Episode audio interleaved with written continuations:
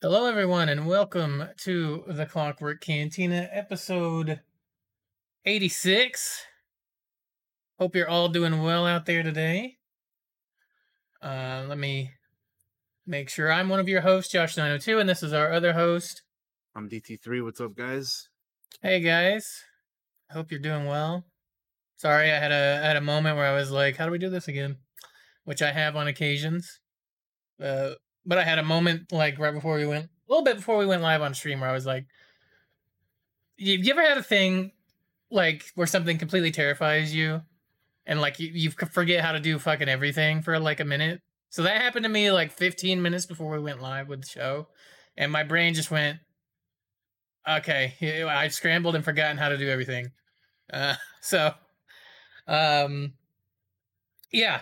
going to be talking about Gamescom in the second half of our show, so the gaming news that's in the main part of the show is not Gamescom stuff. It's all just the regular stuff that's come out. And then we'll go through the news like usual. Second half of the show will be the Gamescom stuff, and we'll talk about what we liked, what we didn't like, that kind of thing, what piques our interest. Yep.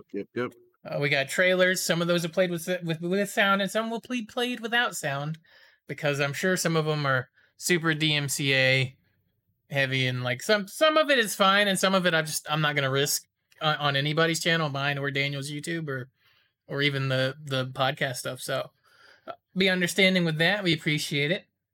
I was gonna say something else. My brain forgot. I remembered. We're using the same tech we used last week when we had Alex on, which, by the way, Alex Pants, great guest. Go check out her channel and stuff. Fun show. Definitely go watch that episode from last week. It was a lot of fun doing that one.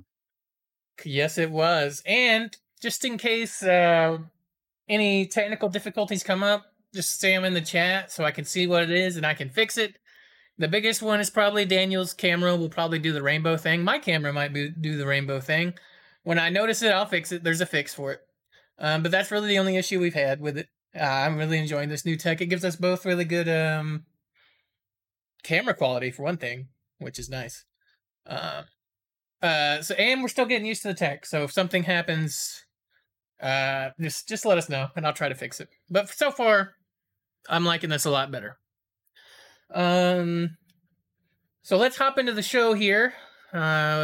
We're going to talk about what we've been up to this past week. We're going to start off with Daniel. Daniel, my friend, what have you been up to the past week?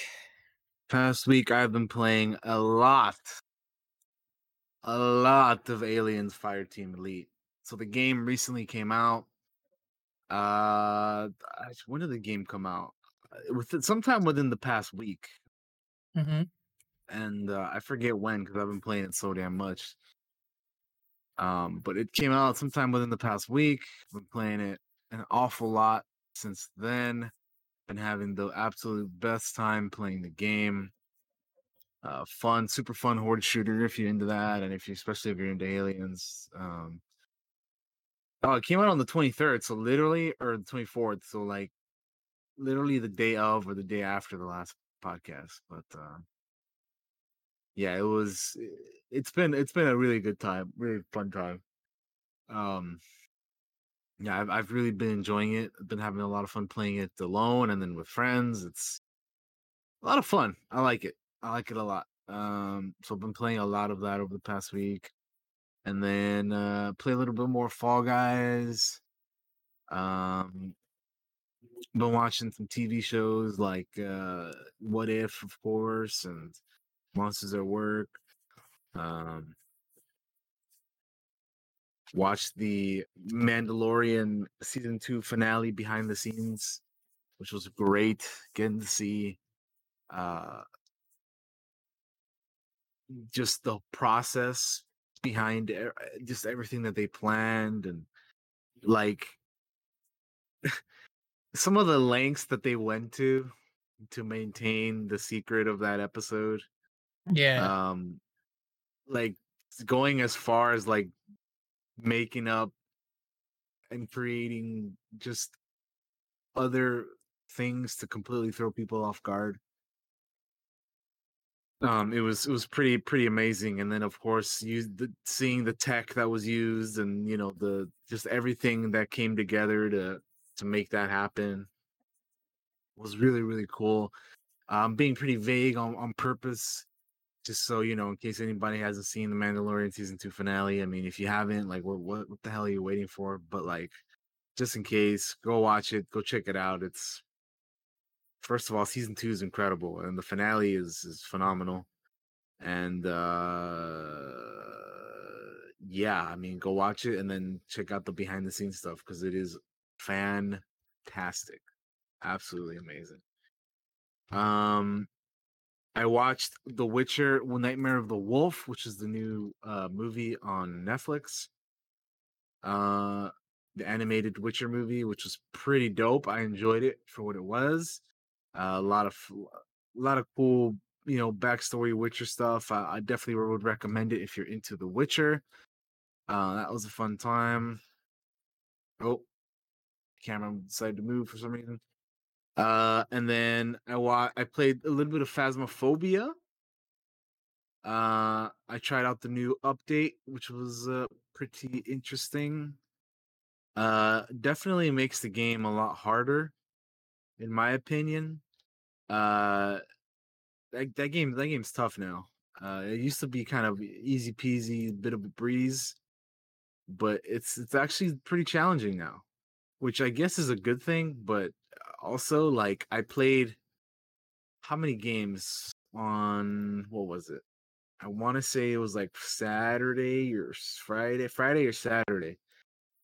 I played I played Phasmophobia for a while, and I died in every one except for the last one. So it was pretty rough. Yeah, I heard.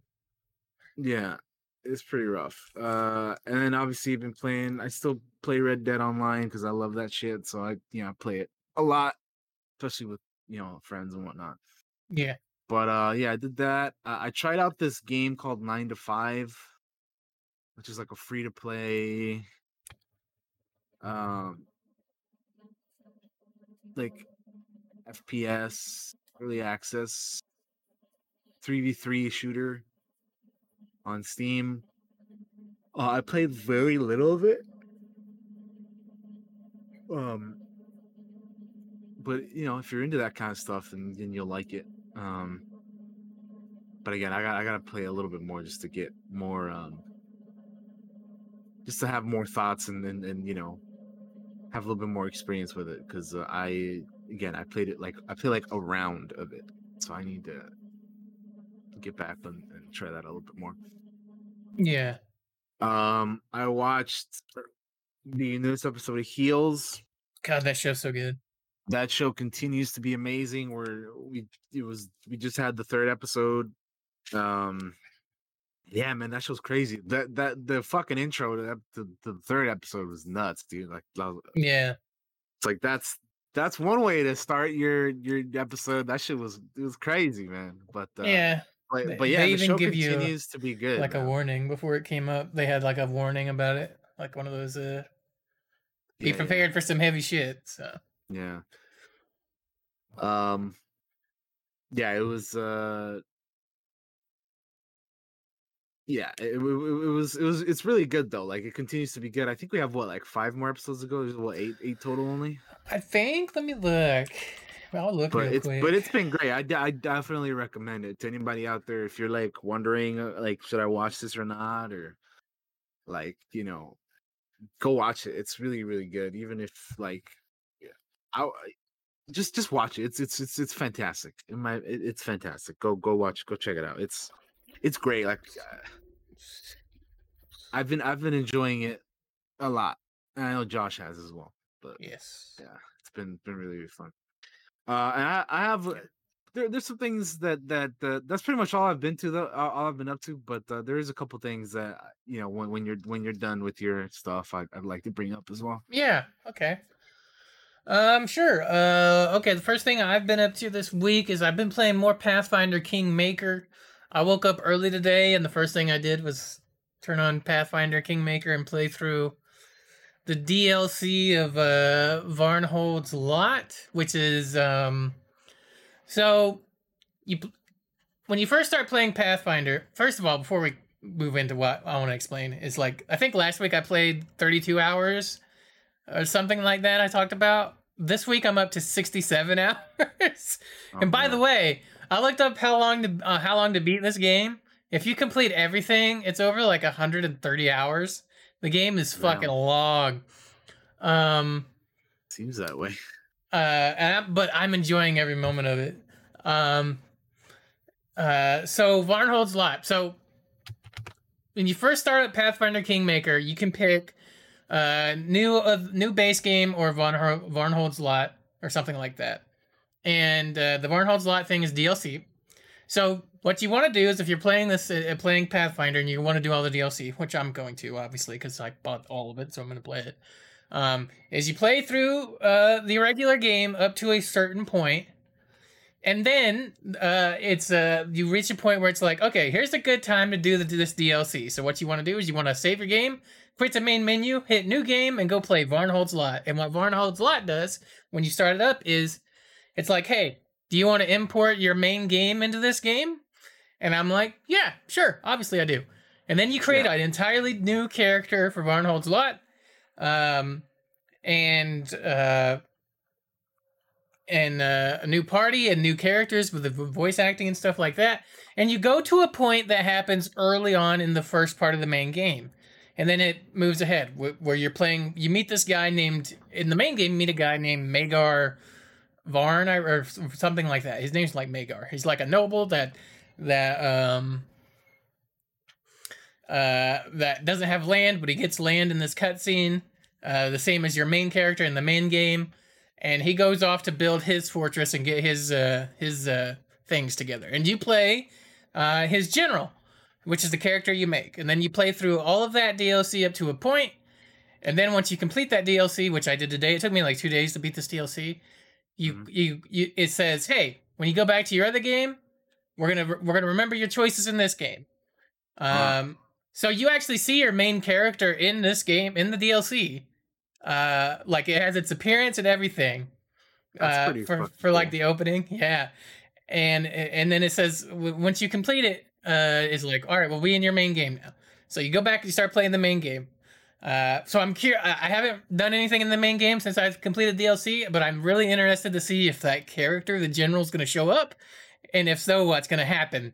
Because it's like, well, this is my other main character now, you know, like that's kind of cool. I really liked how they did that DLC, and that's why I went through the whole spiel of like explaining how they did it, because I really liked that it imported my main character, gave his appearance, and I got to see him in that part of the in some parts of the DLC, and I look forward to playing through the rest of the main game and seeing what those choices affects. Also, this DLC has a crazy, interesting story that I'm going to totally steal for the D&D game at some point. And I was like, oh, that's so cool. And it ends in a way that's like, wow, fucking really?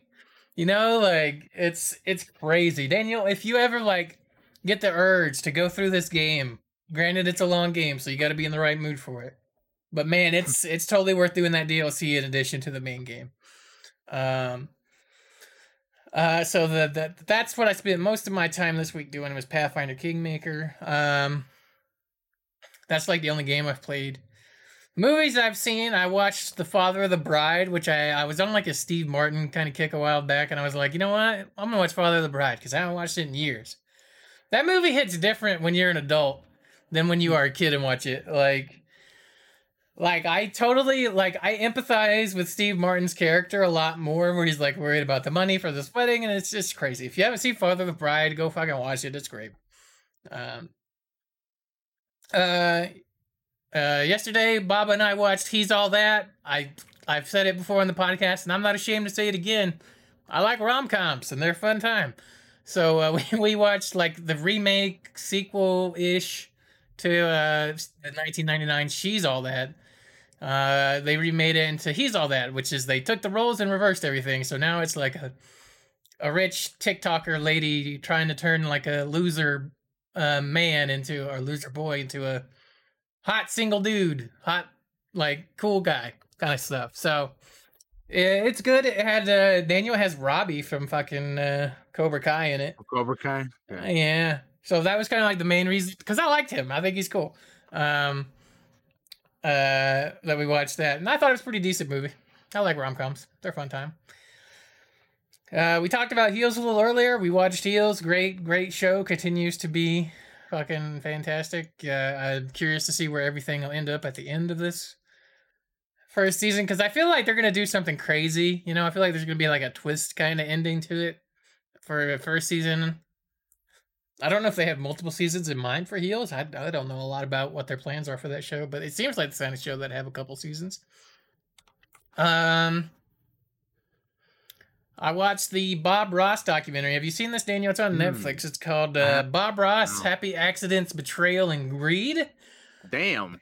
That's the title. No, I haven't seen it. No. I gotta check it out. It's pretty good. I threw it on when I was playing Pathfinder. I threw on a documentary.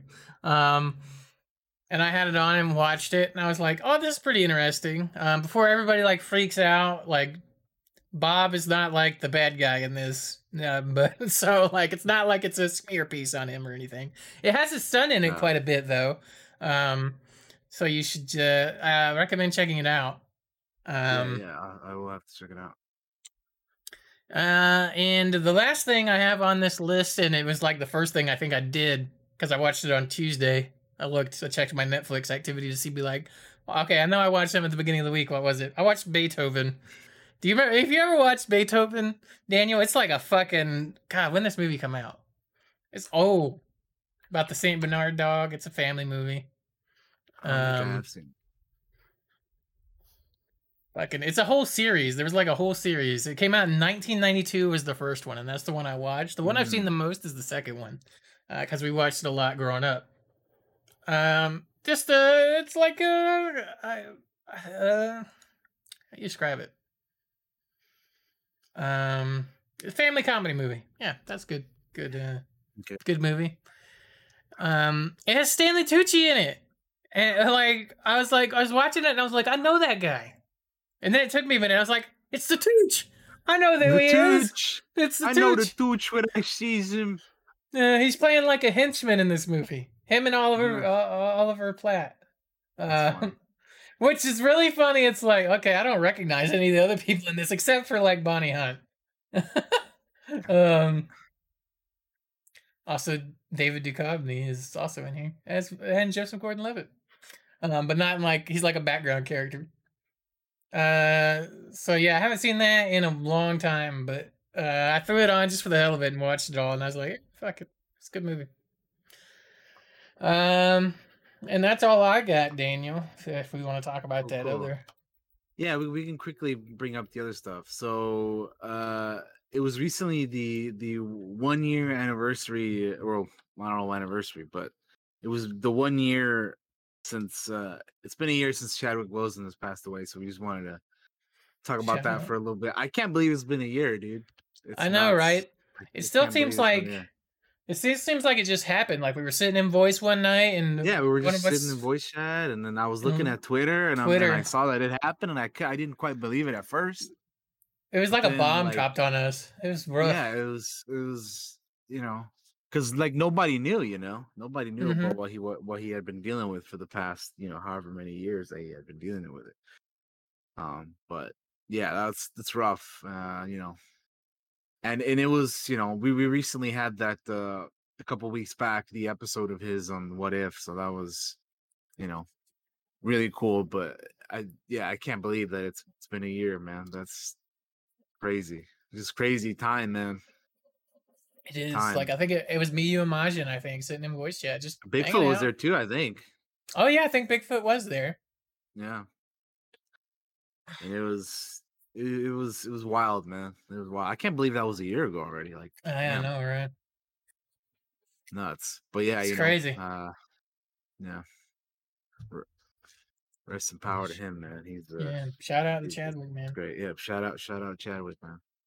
And then another thing is that over the past couple days, I think it was yesterday. Yeah, I think it was yesterday. Yeah, Ed Asner, man. We lost Ed Asner, man. He's he was another one that seemed like a really good dude, man. I mean, he was a bit older, obviously, so that one, it's. He lived a full life.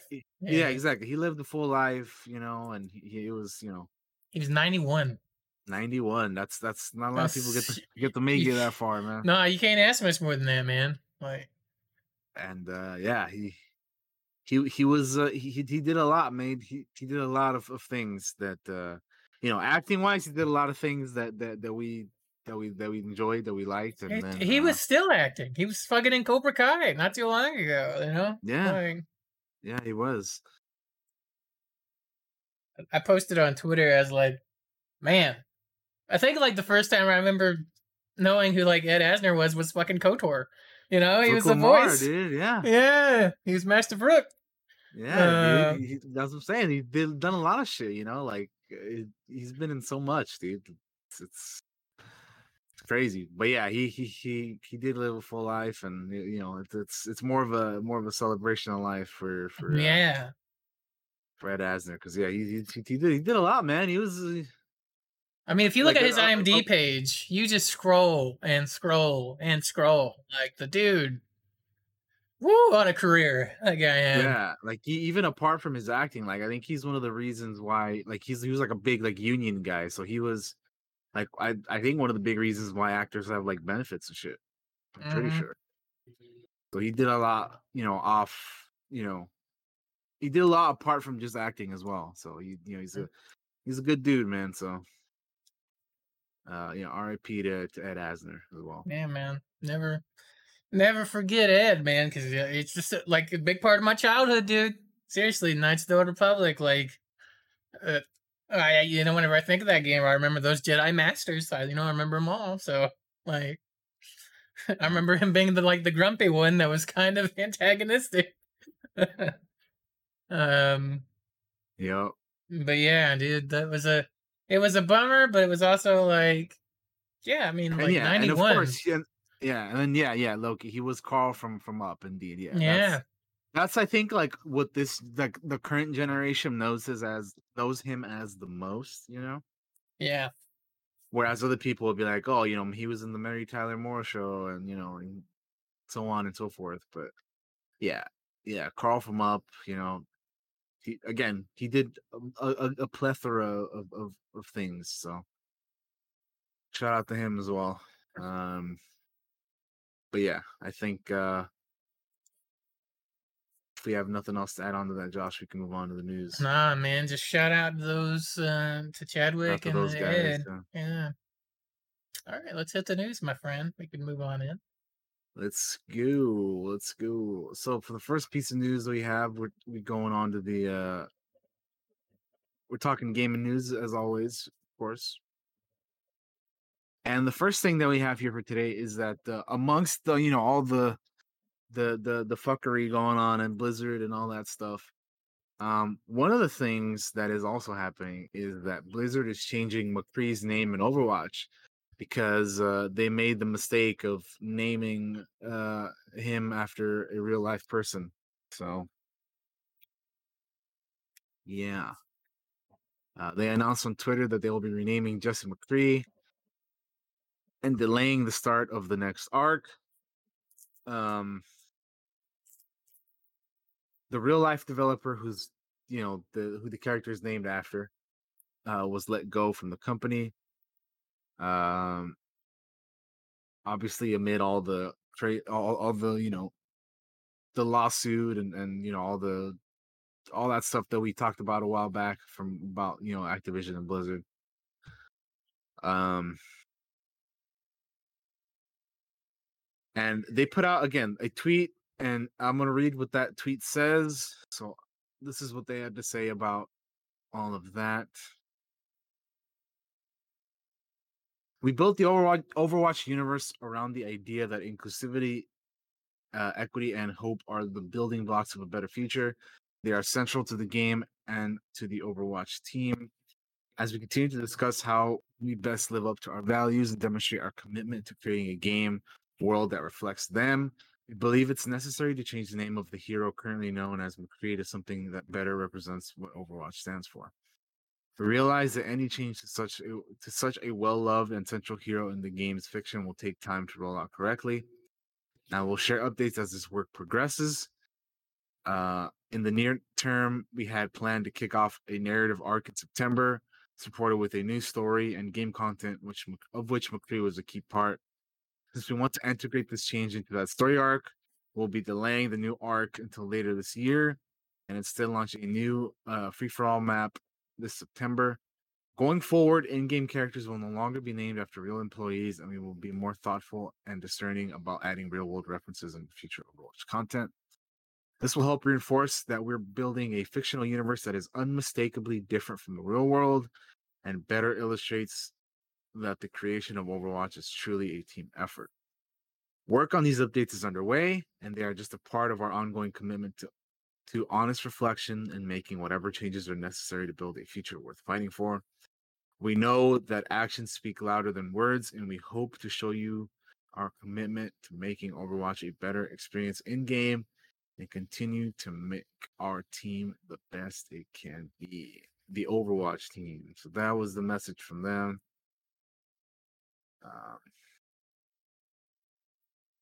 Yeah.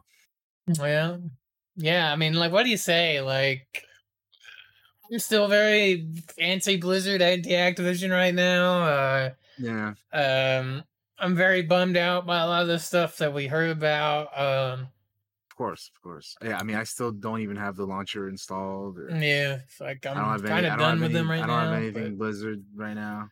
And it's like, what do you say? It's like, you're just changing the name of something that, I mean, cool. I'm glad you're changing it because the dude was a piece of trash, but like, you got a long way to go, Blizz. A long way to go. And you're not helping, like, not just Blizzard, but Activision too. You got a long way to go if you want to, like, and from the fucking all the legal stuff that comes out every once in a while, it's like all these is little token gestures that don't mean shit yet. So like, I mean, I'm glad that if you're a person that plays Overwatch, you won't have the name of a terrible person in your game now, I guess. I don't know.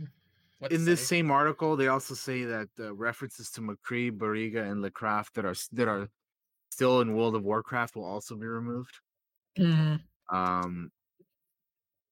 And that they'll be reviewing real world references used in their games and making decisions on how best represent cores of their values, whatever that the jargon that they say, but the legal speak they throw out whenever there's some controversy that everybody throws out, and like it means until I see things, it doesn't mean dick. And changing the name of a character, that doesn't mean dick. Like, that's nothing practically. Like, I need to see more than that. For if you want a redemption story, you got a long goddamn way to go, is what I got to say. Yeah, that's what I was going to say. They have a long way to go still, man.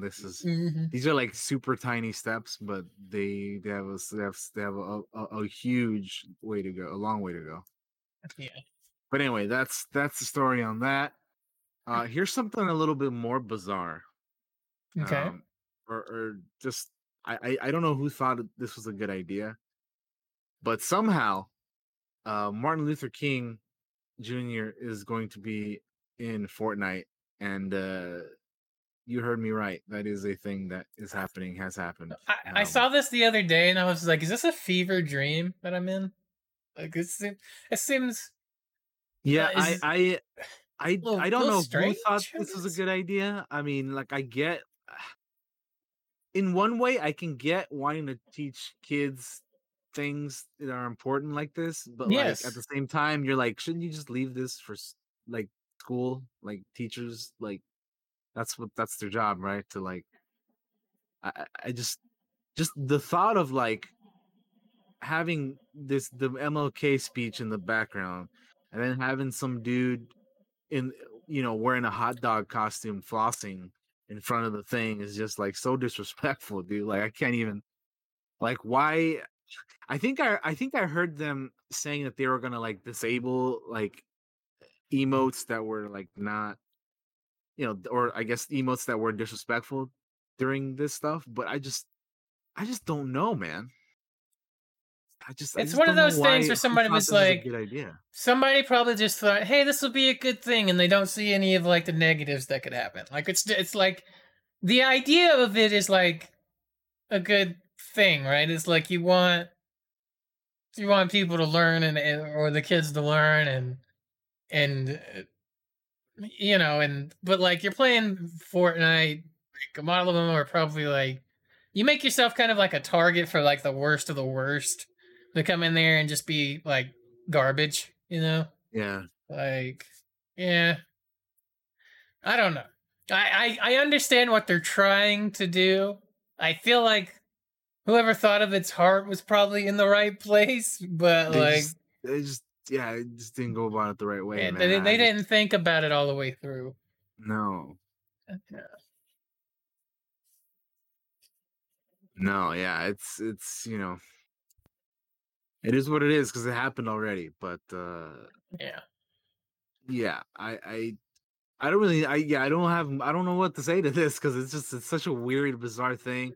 I think that MLK's daughter, I want to say I saw, was like kind of distancing herself from this stuff, you know? Yeah. From this Fortnite event thing. I think I remember seeing that. I did see that Fortnite was going to disable, like I said, all the disrespectful emotes that you could do, you know, like, but it just, yeah, it just, it's such a weird, such a bizarre thing. I almost thought this wasn't real either when I saw it at first, but sure enough, it is. Yeah. Anyway. Yeah. It's one of those things. It's weird. It is a little bizarre. Yeah. It is. Again, like you were saying, I think whoever thought of this idea was kind of thinking. I don't know. They were thinking like positively and like, you know, I don't think it was meant in a way that was like super negative or anything like that, but I don't know, it just yeah, they should have just really thought more about this because yeah, it just doesn't. This ain't it, man. This ain't it. But anyway, we can move on from that. All right. So the next thing that I have here is a pretty interesting, pretty neat looking little thing. It's a video. We haven't really brought up any like fan made stuff on here for a while, but let's here's something that I thought was really interesting. Now, let's check this video out and then let me know what you think of this, because I think it looks pretty cool and I would play it. I want to play it actually. So somebody uploaded a video, somebody by the name of Christopher Turner uploaded this video onto YouTube with a weird title. It's like PXL bunch of numbers. And It looks like it's a Star Wars The Mandalorian video game. Now, it would be cool if this is like a real official thing, but I'm pretty sure that this is a fan-made game. However, that being said, it still looks like a pretty neat fan-made game that I would play. Yeah, I'm like, very like, hey, this is neat. Yeah, right? Like, look, like it looks pretty cool, dude. Like obviously it's very like bare bones and very like basic for the like gameplay wise. You know, you're just shooting stormtroopers and whatnot. But like, it looks cool. I think this was made using the Unreal Engine, the UE4, Unreal Engine 4. Makes sense. But yeah, I mean, it looks pretty dope, man. Like, yeah, he's got the shiny Beskar on. He's got the spear. He's got the blaster, and it's cool. I mean, obviously, it's not, you know, it's not Pedro doing the voice, but like, I think I just something like this would be cool, especially with like the popularity of the Mandalorian. I like that he has to look at his little wrist thing to pick his gadget. That's kind of neat. Like you can choose your gadget. Like right now, he's gonna grapple swing across the thing here. Whee! There he goes. Like, yeah. Like I said, even though like this little demo or whatever the hell this is we're looking at looks very bare bones and everything, I would still like to, I would still be super down to play something like this, man. Like, I'm all for it, dude. It'd be pretty dope. There he is showing off all the gadgets. Yeah, I would, dude. I would love to play something like this. Like, I'm all for it. So, Disney, Lucasfilm, if you're listening out there, you guys should actually make a game similar to this, because I would play the shit out of it. I would not be surprised if they're working on something like it right now, to be honest with you, because of... I mean, probably, yeah. Because of all the, like... Didn't they a while back kind of redo their, like, looks at games and stuff? So, like... You know, there's no telling what we'll be seeing in the next few years. I mean, we already know that they're, you know, having other people work on their games now. Like, we have the Ubisoft game, we have the we have Bethesda making them the Indiana Jones game. Like, we have stuff coming. So I just think it would make so much sense to make a game like this. With the popularity of The Mandalorian. Like, do you remember the 2002 game Star Wars Bounty Hunter, where you play like Jango Fett? Yeah. I never played it, but I remember it being out. Yeah. I watched people play. If they did something like that, but with Din, and, like, you know, obviously with all the upgraded tech and graphics and everything that we have nowadays, I think it would be pretty fucking awesome. Yeah. And again, like, all we're seeing here is just shooting stormtroopers. But even that, I'm like, man, I would still love to play this. Yeah, I don't have audio playing right now, stream, but it does have like the sound effects of Star Wars in it. Oh yeah. Just so you're aware, it does have sound and stuff. And wow, but yeah, this is neat. Yeah, you can go find the video on YouTube, I'm sure, if you look for it. But Oh, damn, they got a little cutscene. Neat. Yeah, a little bit of an incinerator trooper. And what's interesting there at the end of the video is that people people noticed that at the end of it there, it was like the Stadia menu or something like that. Which I don't know how... Like, I don't know if Stadia no supports, clue. Like fan-made games or, you know, anything like that. But yeah, I just thought it was a little interesting little tidbit there. Yeah. But yeah, it looks super cool. I'd be all for them making a real game like that. So definitely get that. Definitely make that a reality, or something similar to that a reality. I would love to play that. For sure. Next up, let's talk about the big Phasmophobia update. That's it. Which adds new ghosts, better equipment. It makes the game fucking hard. Yeah, I mean, I can vouch for that, because it definitely did. Like I said, I played it over the past week, and let me tell you, it is definitely harder than it used to be. So they've changed the walking speed.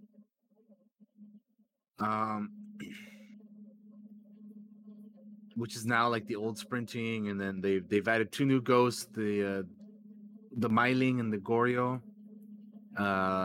Which means they added new equipment. They added the dots projector. Which makes it easier to discover evidence when you're trying to narrow down what it is. It's like, basically, you put it down on the wall, and then you I think you should be you can see it through like the monitor in the van or something like that. And it's like you can see the ghost appear on the camera or whatever, the video. But they also changed the way that all of the like equipment looks, like.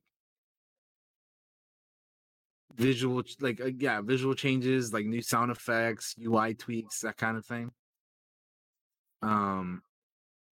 So like the items look like physically, like a lot different than they used to. So they do have like a patch notes thing on from Steam. So the sprinting, you can now sprint for 3 seconds at increased speed with a 5-second recharge. The walking speed, like I said, has been increased to the old sprint speed. They increase the acceleration of the ghosts during a hunt when they can see you, and they lowered the ghost hunt delay before it moves from 5 to 3 seconds. The two new ghosts, Goryeo and the Myling. Dots projector, already mentioned that. Electronic equipment will now alert the ghost of your position during a hunt. So now, when a ghost is hunting you, you need to turn everything off, where they'll know where you're at. Hunts will now affect electronic equipment with new sounds and visuals. The parabolic mic allows you to hear paranormal sounds when aimed towards a ghost. I already mentioned the visuals and the changed effects. All ghost types have had their evidence changed to make room for the two new ghosts in the Thoughts projector. During a hunt, equipment and lights will only be affected when in range of the ghost. Random ghost footsteps can now be heard through the parabolic mic. Glow sticks glow for 30 seconds, then fade over the next 30. A sprint box. The sprint box text has been replaced with icons to show if the ghost is responding. Or the spirit box, not the sprint box, my bad. Several sounds have been replaced. Lighting has been improved in most maps. The infrared sensor functionality has been merged into the motion sensor. The ghost will no longer be visible at the start of the hunt until it starts moving. This one is kind of like a minor change, but something that I think was kind of overdue. But the player hand skin color will now change based on the character you're playing as. The tutorial has been updated with the new evidence and the new visuals and all that. That's cool. The microphone, the parabolic mic, can only be used now when you're inside.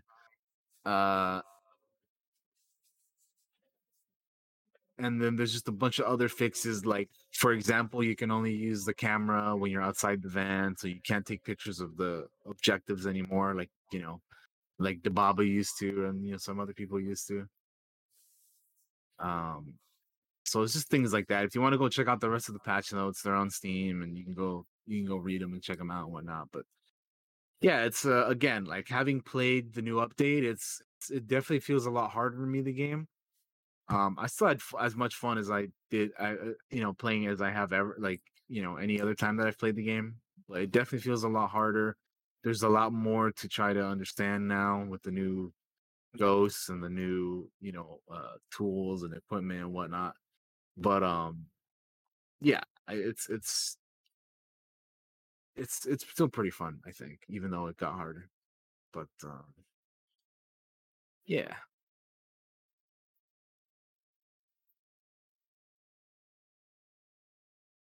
Yeah, cool. They dropped this just in time for us to start getting into October. Yeah, which is almost kind of like when Phasmo blew up last year. Was like around this time roughly. Yeah, it was. So that's cool. I need to hop in there and see how them changes are. I got it downloaded, I think, still. Oh, nice. Oh yeah. Yeah, we'll definitely have to check that out again.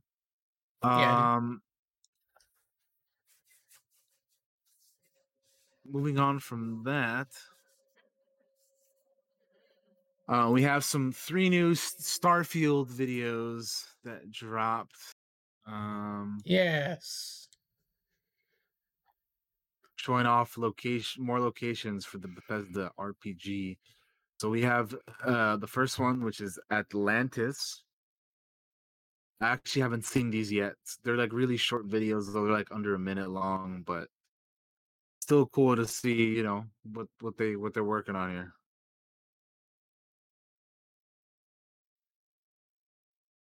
Capital city of New Atlantis. New Atlantis. Also established military and political faction in the game.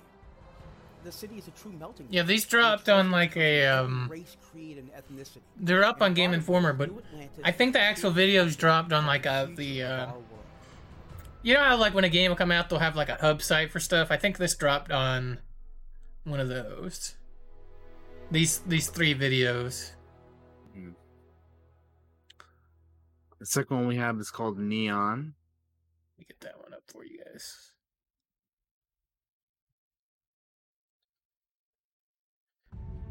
There we go.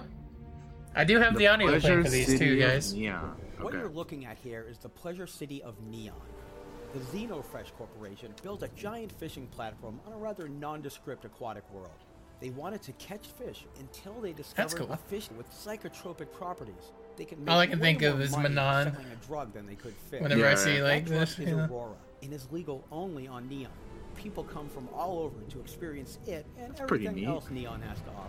Yeah. And then the last one we have is called Aquila.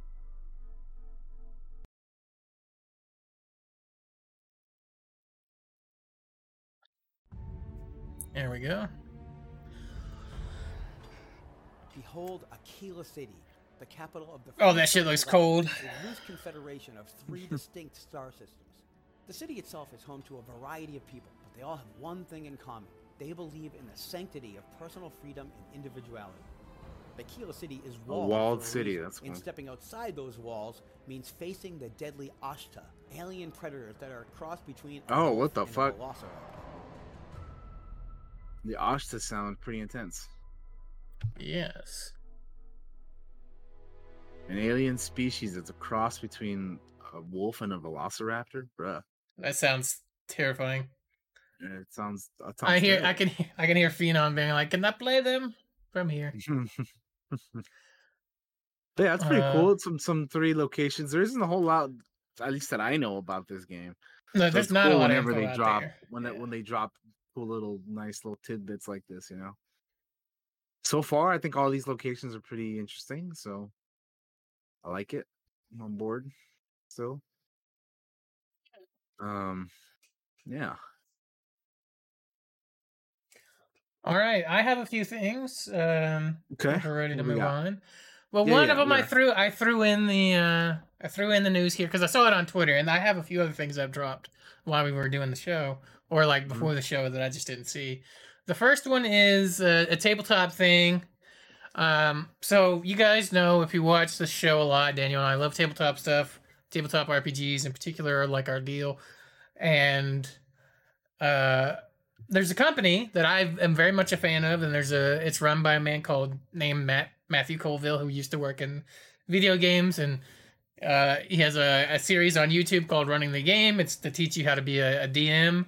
I highly recommend his videos. He's a well-educated, very well-spoken person, and a little while after the Running the Game series kind of took off, he went off and made his company.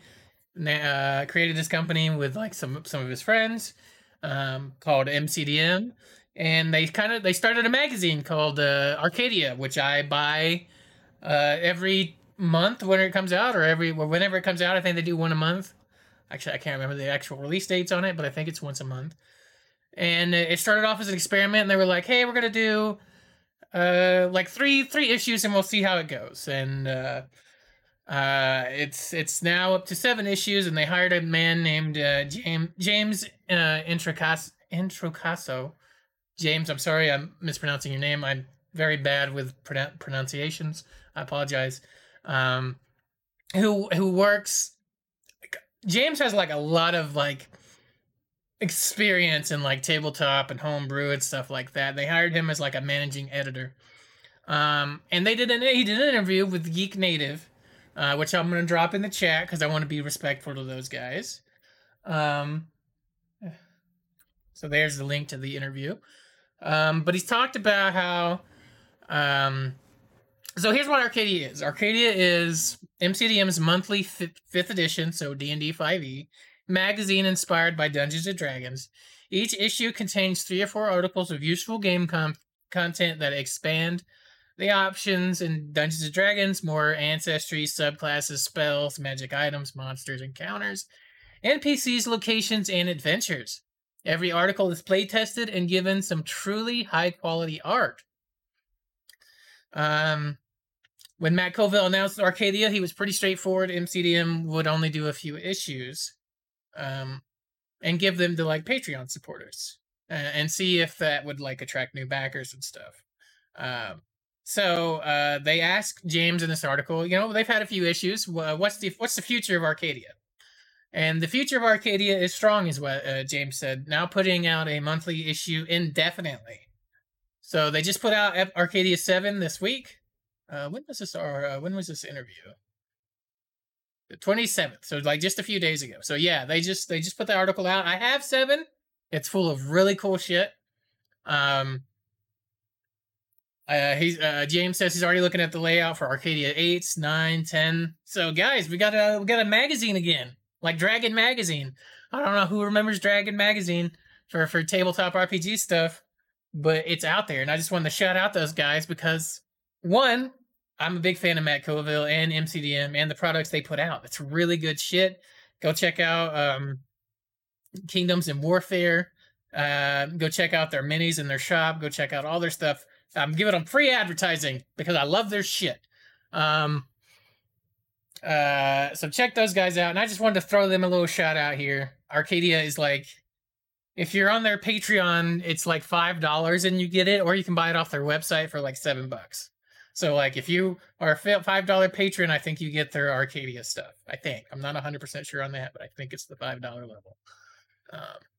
And it has some dope art. I'm going to show this on screen. It's some of their art covers. Let me pop over here. Let me zoom in on these.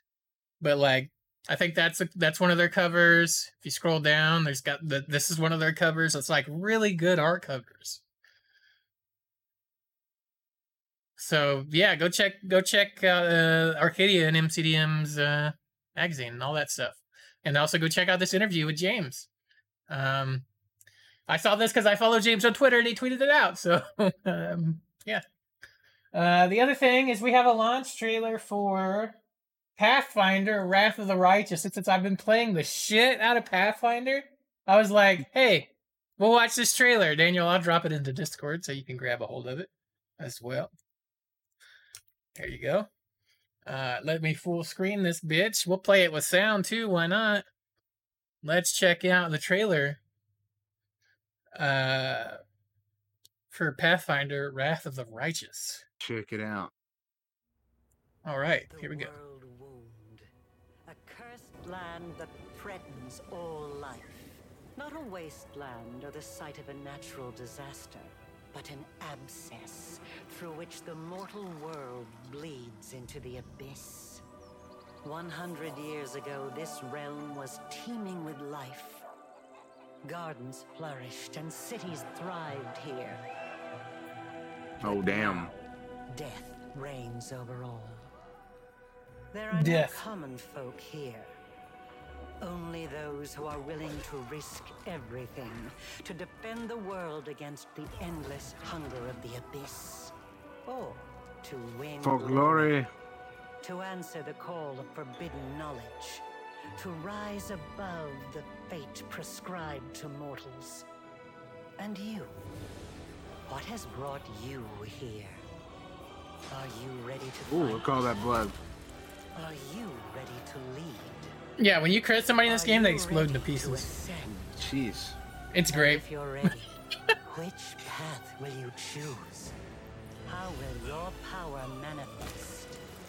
Will it breathe new life into the corrupted lands, or kill them off? Necromancy.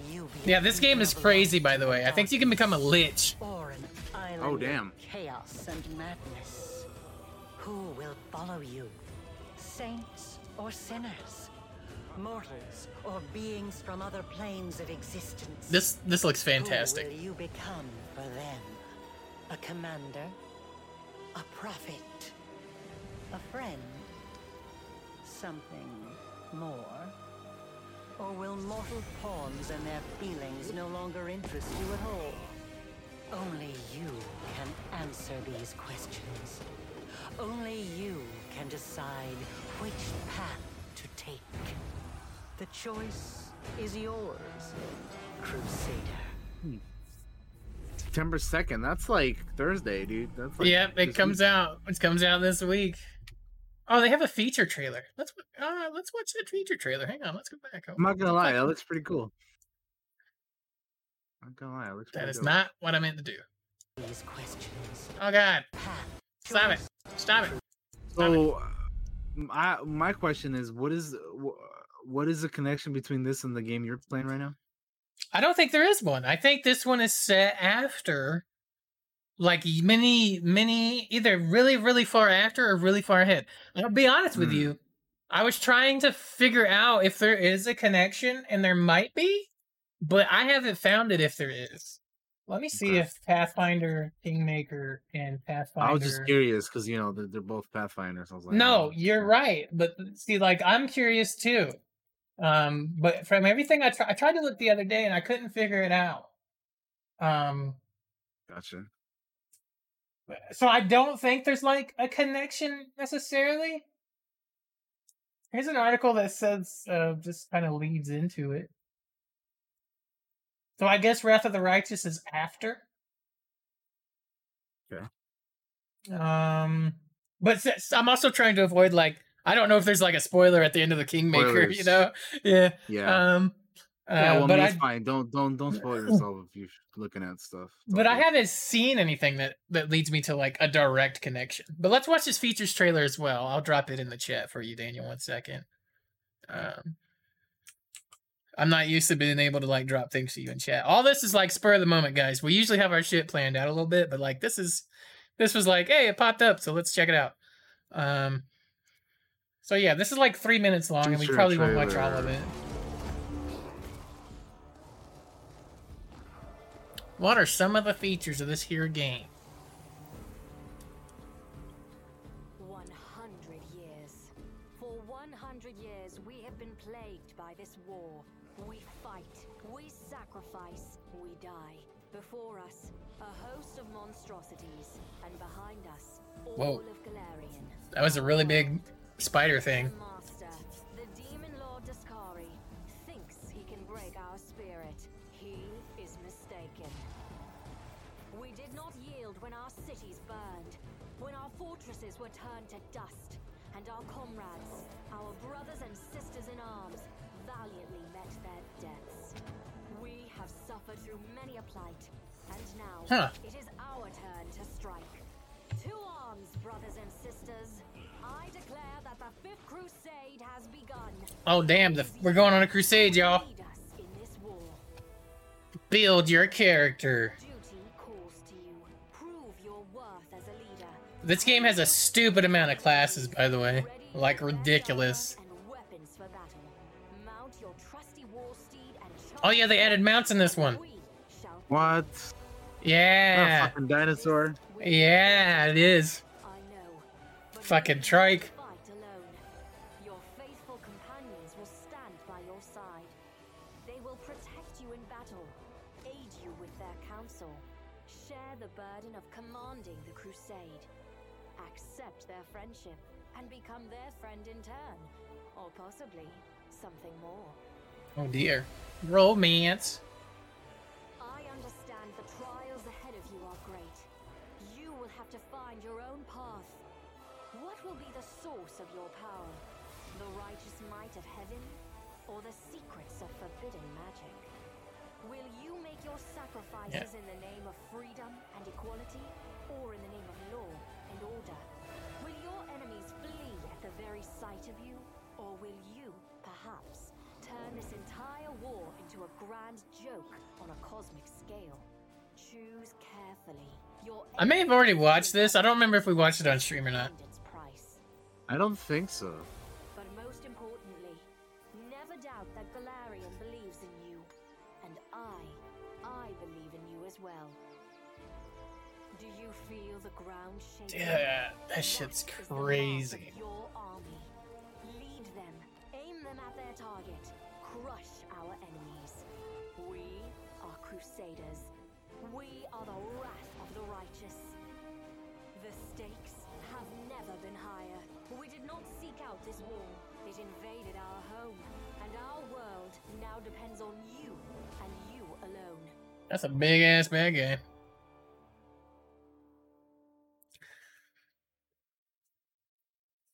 Yeah, that looks exciting. I can't wait for Thursday. Yeah, that actually looks pretty cool, I'm not gonna lie. Yeah. I would play that for sure. Yeah, and Daniel, you are all about games with choice. You can be good, you can be evil, you can be lawful, neutral, chaotic, you can be whatever you want to. There's options for it. You can murder everybody, you can throw them in the dungeon, you can torture them in the torture room. I don't know if you can torture them in the torture room, but there is a torture room. Which I thought was kind of funny. But my character was like, I have no need of a torture room. Turn it into a hospital. So that's like what they did. Because I always play the good guy. I have a really hard time being a bad guy. And which is funny because I have to be the DM for our tabletop games and I have to play the fucking villain all the time. Yeah. But yeah, next thing is just a few little headlines. And the thing I was going to shout out was the Gamescom. No, that's, I'm going to save that for Gamescom. That's not what I was going to shout out. Yeah. The CD Projekt Red has hired members of the Cyberpunk game modding scene to work on official modding support and bug squashing. So that's kind of like a little headline for you. They've hired people to come in and help us with bugs. The modding people. That's kind of cool. Wait, I saw it. Aliens Fireteam Elite shoots to number 1 in the UK boxed games chart. So it's doing well over in the UK, which probably means it's doing well over here. We were talking about Phasmo a minute ago. Phasmophobia creeps back into the Steam's top 10 most played games with its update and highest current player count since launch. So that update was good for their numbers. And if there's nothing else, we can probably move on. Probably.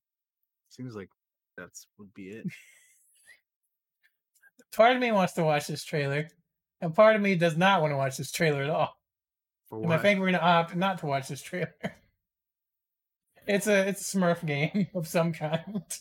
But we're going to move on, I think. It looks really dumb. Okay. Part of me wanted to do it just for the jokes, but nah, I think we can just move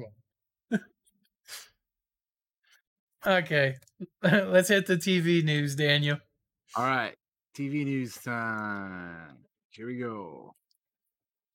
So the first thing that we have here is Netflix is doing a Magic the Gathering animated series. It's set to release in late 2022, and they have their lead actor for the cast, and that is going to be Brandon Routh from, Superman Returns, Legends of Tomorrow, Scott Pilgrim, whatever else you can think of he's been in. I just want to butt in and say I really enjoy that it says Netflix Magic the Gathering taps. Because tapping your card's a thing in fucking Magic, I think, right? I don't know. I've never played Magic. Has anybody in the chat played Magic? You tap your cards, right? Isn't that a thing? I've never played it either. That was one of the things I just never really. Yeah, tapping is a mechanic. Thank you. I don't feel like an idiot for saying that. There you go. I just want to say I appreciate the headline. Indicates in use. Gotcha. Yeah. The headline from Hollywood Reporter, by the way, is Netflix's Magic the Gathering taps Brandon Routh, the lead cast. That's a good headline. They got Brandon Routh for the. Hey, I like Brandon for the lead in the series. Picked up straight to series in June 2019. The anime series unites familiar and well-loved planeswalkers from Magic fans and introduces new characters to tell a new story. Routh will voice the role of Gideon, an unfalteringly heroic planeswalker in the Magic the Gathering multiverse. Scripts for the first season have already been completed after Klein replaced Avengers Endgame siblings Joe and Anthony Russo to steer the show's creative. Klein's team includes co-executive story producer Steve Melching from Star Wars The Clone Wars, Routh, who said in a video to the company the announcement that he's been playing MTG since he was 16. Also counts Scott Pilgrim vs. the World and Chuck among his credits. He's repped by UTA. I love this world and I'm very excited to be part of this animated series, he said. So there you go. That is I've never been much of a Magic the Gathering dude, but I mean, I'll check this show out probably when it comes out, you know? Yeah, I'll probably check out the show. I've never been a Magic guy either, even though I have like some of the D&D books, like the setting books, and I'm like, I don't really know anything about it. I think it'd be a fun world to play in, which is why I bought the setting books. But in terms of me knowing like anything about Magic the Gathering, is very, very little.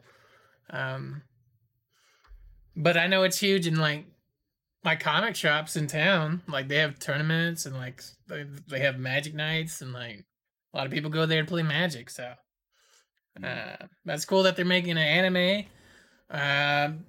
Netflix also did an anime for, like, Dota and stuff. So, I'm like, I wonder if this will be kind of similar to, like, the Dota anime. Like, because, like, when I look at characters in, like, Dota... I think of kind of like Magic a little bit, to be honest. So I'm kind of curious. But yeah, I wish I could speak on it more, but I'm just not a Magic guy. Like, I'll probably check it out. Mm-hmm. All right. That is what we got. Okay.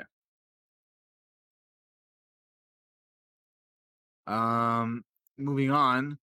Cobra Kai has been renewed for season 5 over at Netflix. So to everybody thinking that this show was not going to, have a...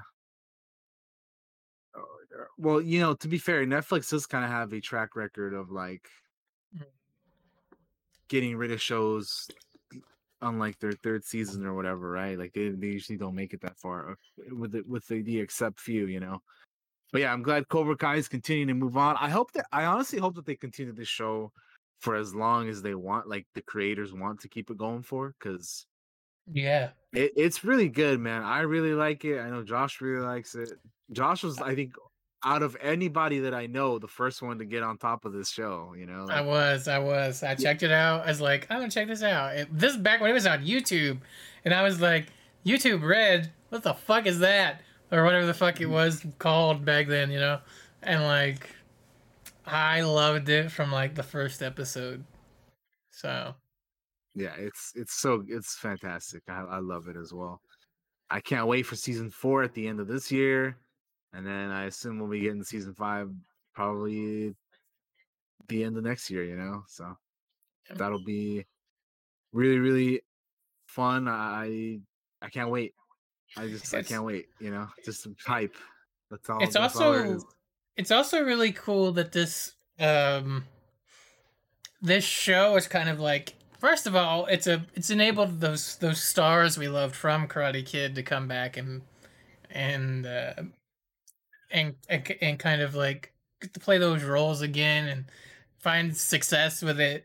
And on top of that, we get all these young actors coming in playing kids, and they're getting scouted for things like fucking Blue Beetle and like other shows and films. I'm sure are like looking at these young folks now, gonna be like, all right, they got martial arts training, let's throw them in superhero and action movies, you know? Like, yeah, like we talked about it last week or the week before, but Cholo Maridueña is gonna be fucking Jaime Reyes. It's gonna be Blue Beetle, man. So yeah. Awesome. So it's cool that Netflix likes the show and is going to throw out another season. And I think that the creators of the show had a plan for either 6 seasons or 7 seasons. I can't remember exactly right now, but I think they had a plan for 6 or 7 seasons. So they might get there. I hope so. And wrap up the show. So. Let them tell their story, man. If it's going as well as it has been so far, yeah, man. Yeah, I'm excited. There's nothing but good news for me. Exactly. All right, what's next?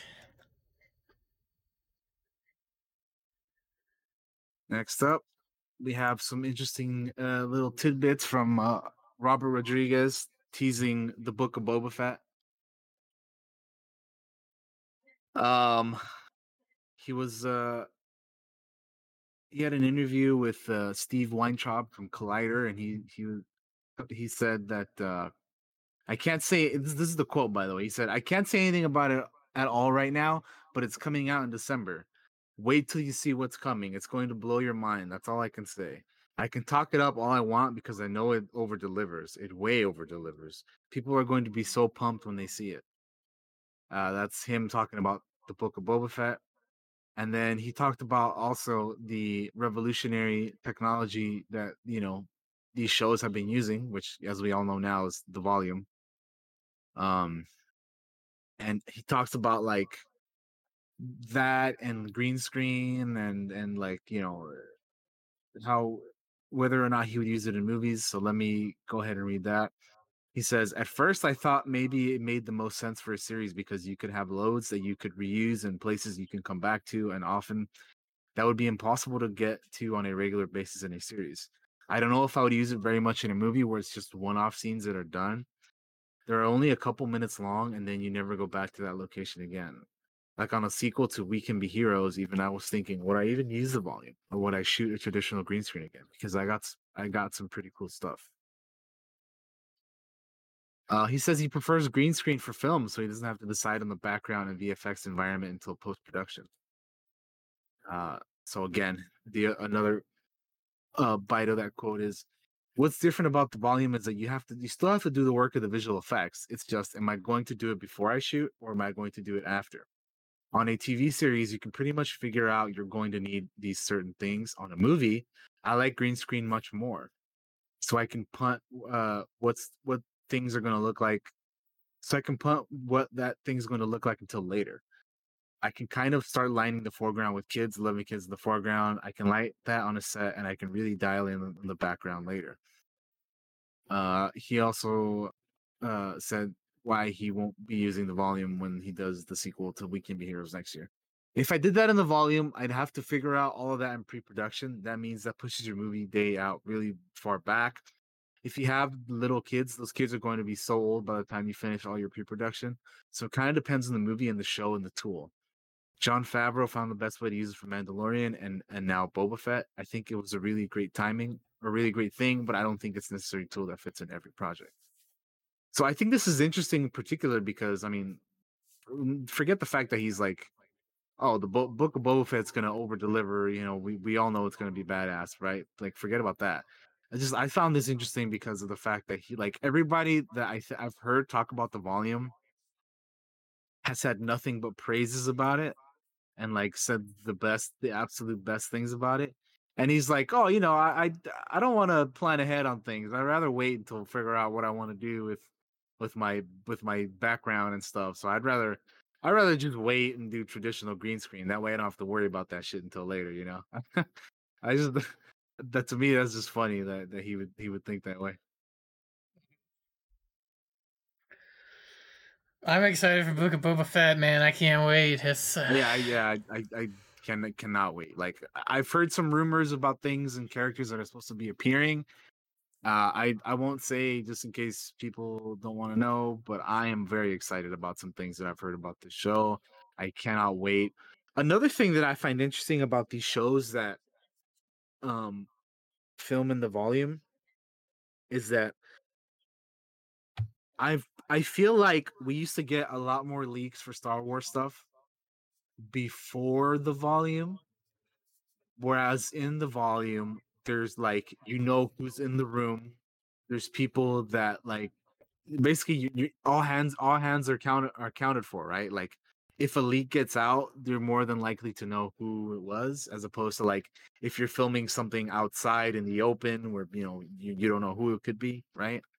Mm-hmm. So I feel like there's been more leaks and or less leaks in the you know, now in the era of the volume. Because, man, I remember like during the early days of The Force Awakens, dude, that whole movie leaked like before it came out. Like, it's insane. Yeah, and then now it's like, oh, Kenobi and Andor and Boba Fett, and like we've heard like very little about all these stuff. So, yeah, yeah, it's just it's funny, it's interesting. Yeah. But anyway, yeah, I'm excited for Book of Boba Fett. Again, that comes out in December. If you told me years ago that I'd be more excited for TV series than I would be for like movies, mm-hmm. I wouldn't have believed you. But I enjoy these series so much, and I get so much more out of them than like 2 hours in a movie, right? Because it's like shows go on for multiple episodes that go longer than that, and they get a chance to tell more stories. So yeah, it just gives the story more to work with and more time to breathe. Because like one of the main problems that I have in The Rise of Skywalker is that like the first half of that movie feels so damn rushed. Like you don't even know at the beginning of the movie unless somebody tells you that the opening planet where Kylo and all the First Order on is Mustafar. Yeah, it's like a foresty, fiery planet. Like, oh, that doesn't like it doesn't look like the Mustafar from like Revenge of the Sith and Rogue One. But like you could kind of guess that it maybe is because it's. But anyway, like you wouldn't know unless like somebody tells you, right? Because the movie doesn't tell you. And then like there's just other stuff that happened in that movie that's way too fast, like in the first half of it. Like whereas with the TV show, you can literally like go at the pace you want to go because you have many. You have, let's say, in the case of The Mandalorian, you have 8 40 to an hour minute long or 40 minute to an hour long episodes, right? You have 8 of those to work with. So that's a lot more that you can tell and do as opposed to a 2 hour and like 15 minute movie. You know what I mean? Yeah. So yeah, I kind of would have been with you on that as well. Like if somebody would have told me that, TV shows instead of movies would have been the way, because I mean, we were so used to movies being the way of Star Wars. Like that's all we ever had, really. I mean, we had the animation stuff, but I mean, those are only like 20 minutes long, So, and as much as I love Star Wars animation, like live action is, always going to be where it's at, right? So, like, it's just, yeah. I definitely have been on board with the TV shows more than I have the other stuff within the past several years. Like, if you go back and when we were talking about like before, like early 2019, when we were talking about like, oh, we have 3 major Star Wars things coming out this year, right? Again, this is for 2019. We had The Rise of Skywalker, the movie.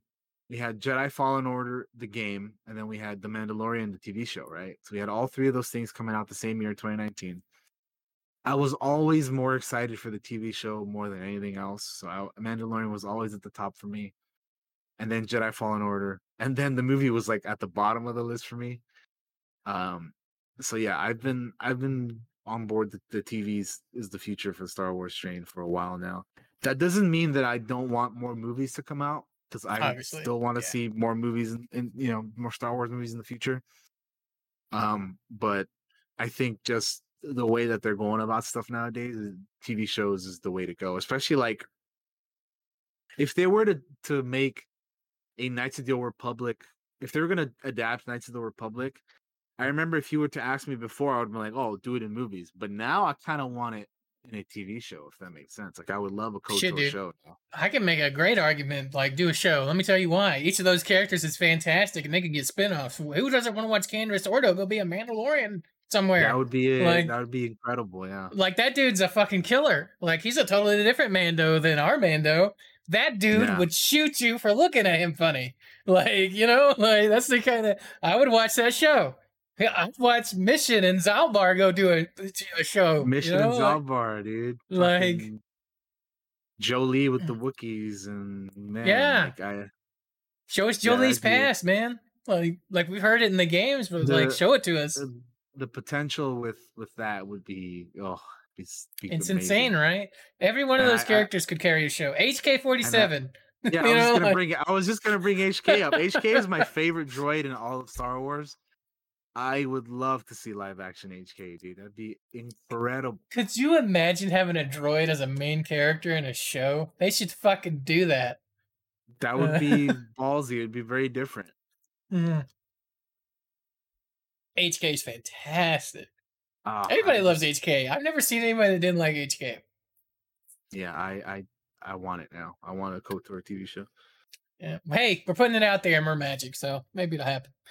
Maybe it'll happen. Hopefully it'll happen. That was a cool little discussion. I enjoyed that. Yeah. Anyway, moving on from that. Marvel Studios is planning for a Halloween special starring a Latino actor for Disney Plus. So they are wanting to do a little something based off of the Werewolf by Night stuff for Marvel. That's what the speculation is. That's what people are assuming that the special could be. So they're wanting to do an untitled Halloween special for Disney Plus. So Werewolf by Night, which would be the introduction of two separate characters from the Marvel comic book universe. The first one, Jack Russell, debuted in the comic Marvel Spotlight number 2 in February 1972. Russell has a family history of lycanthropy, or the supernatural transformation of a human into a wolf, but uses his power for good and is able to remain aware of his transformations. The second character, Jake Gomez, was introduced into the Marvel Universe last year in the comic Werewolf by Night Volume 3, Number 1, created by Taboo of the Black Eyed Peas, Scott Eaton, and Benjamin Jackendoff. Gomez is described to be a descendant of the Native American tribe Hopi, who has been cursed with lycanthropy through his lineage. Though it is unconfirmed if the character will be based on Werewolf by Night, the casting search marks another effort in Marvel's expansion of representation. Hooray! So yeah, that's pretty cool. That is what people have been speculating on, that it would be like Werewolf by Night stuff, which I don't know a whole lot about personally, but it sounds pretty cool. I don't know anything about it, but it sounds cool. Yeah. Yeah, I'm all about it. So let's make it happen. Let's do it, man. Yeah. We were just talking about Star Wars, and now we're talking about like the Marvel stuff. Another thing that has made like just the TV show thing is great. It's like the 1-2 punch thing that we kind of got going on, right? We get a Marvel thing, we get a Star Wars thing, we get a Star Wars thing, we get a Marvel thing. It's like it. I have never, like, that makes me so fucking happy. Like, it's always something to watch and check out. But yeah, so this sounds like something we'll be checking out. I'm curious to oh, absolutely. I definitely want to, like, I want to know more. I would like to know more. Would you like to know more? I do. All right, I think that's all we got for the TV news. However, so if you want to move on to that little bit of TV news right there. Yeah, let's do that. News, my bad. We're done with TV news. Oh, that's all right. We got. Right. Wow, I forgot we had this. So the first thing we have up here is the Spider-Man No Way Home official teaser trailer. I actually reacted to this. So if you want to check out my initial thoughts on this, you can go to my YouTube and check it out. But yeah, have you seen this? I'm sure you have by now, right? The moment it dropped, we were all in voice chat and we were like, "All right, this is room," because there's rumors like this is supposed to drop because there's like a leak that got out there or something, and then like it just dropped and we were like, "Okay, we're muting up and watching this." And if I had been thinking, I would have recorded my reaction, but I was not thinking. I was just excited. Yeah. Well, what happened was like, I think the trailer leaked like a day or two before because it was going to be shown at like CinemaCon or whatever the hell event will happen. And then, yeah, it leaked and apparently it was real. So, you know, what do they do? They like, oh, fucking Sony was like, I would imagine they're scrambling to be like, well, fuck, this thing leaked before it was supposed to happen. So, you know, we're still like a day away. So, you know, we'll try to. But anyway, they ended up dropping it, ended up happening. So we have the trailer now. Let's watch it. I'm going to throw it up here, guys. Check it out, man. Okay, we'll play it with sound. Why not? And yeah, let's watch this thing and we'll talk about it. Yep. It's got one of those little pre-sizzle things going on that I hate, by the way. Yeah, I hate them. I fucking despise the trailer before the trailer. Yeah. Can we not do that anymore? Can we please stop doing that? I agree. We just like stay up here all day. It is so annoying having a little pre-trailer before that. Here's a preview to the thing you're literally about to watch. Listen, I did not kill Mysterio. The drones did. The drones that are used. But obviously it picks up after, right after, like, No Way Home, or Far From Home. Yeah. Now that everybody knows, you don't really. Everybody knows who he is now. To people. For the record, I never wanted to lie to you. But how do you? It's hurting all the people that are close to him. Now everybody. Dude. So he wants to fix it. But this isn't about me. This is hurting. He sees a Halloween decoration that looks like Doctor Strange and is like, "Oh, I need to go see the wizard."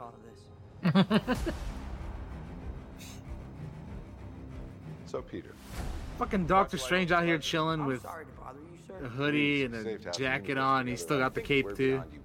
Yeah. Okay. I'm curious about what that costume that feels weird, but I'll allow it. Peter was wearing there, because it looks like he's gonna have a bunch of different suits in this movie. Yeah. I was wondering if maybe you could make it so that he never did. Wong is like, see ya, dude. I'm going to vacation with Shang-Chi, bro. Good luck. Right? Don't fuck it up. I won't.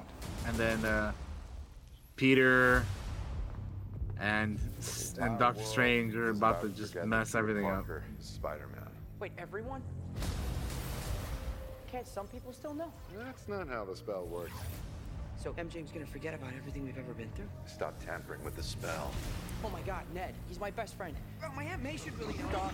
All of this could have been avoided if they were like, yeah, everybody is gonna forget that you're Peter, even everybody who's close to you. But guess what, Dum Dum, you can just tell them again. What's the problem, man? But nah, dude, they just had to fuck up the multiverse. The concept about which we know frighteningly little. I'm glad we have Happy again too. Trying to live two different lives. The longer you do it, the more dangerous it becomes. God, seeing the Goblin Bomb, dude. Yeah. The chills I got. I still get them. What you wish for, look at that. Fucking Alfred Molina's back, dude. It's so good. Alfred Molina as Doc Ock is incredible, dude. I'm so glad that what's happening in this movie is happening. Yeah, you know, they're opening up multiverse shit finally. It's it's gonna be so hyped, dude. I can't wait. I can't wait. Yeah. I absolutely cannot wait. I am. Is Spider-Man 2, where we have like the old Raimi film, with that with Alfred Molina as Doc Ock. That is like my absolute favorite of those. And I remember playing the fucking game and it's so, I don't know if you played it, right? You played the old one. Yeah, that game was fantastic back in the day. It was like at the time, like the best Spider-Man game. And when it was over, you know how sometimes when a game's over, you'll have that empty feeling inside because it's over? Bro, I had that feeling with that game. I just wanted more. It was all I ever wanted. And like, oh my goodness, I can't tell you how excited I am. Like, and it's fucked. Can't wait. Speechless. Keep saying the same words over again. Yeah, no, it's so cool, man. It's so damn cool. Yeah, Majin. Yeah. I was gonna say, I think that's the case. I don't believe he's talking to Tom Holland's Peter. I think he's talking to another Peter. Because they like you said, they do fake shit like this in trailers all the time. It's misdirections and all that kind of stuff. So a part of the show. Yeah, I definitely think that is the case as well. Yeah. I'm just super excited for this movie, man. I can't wait to check it out, dude. I'm surprised they put the trailer off for so long. Yeah, like they really did. Which reminds me, we were just talking about the Book of Boba Fett also releases in December. We don't have a trailer for that yet either. Yeah, So all this stuff in December that they're keeping really, really close to the chest, man. That we just got one for Spider-Man. I wonder when we get one for Book of Boba. But anyway, yeah, it's exciting, man. It's very, very hype. It's a good time to be alive, guys. So go get go get vaccinated, please. Yeah, stay alive. Damn it, there's so much good shit. There's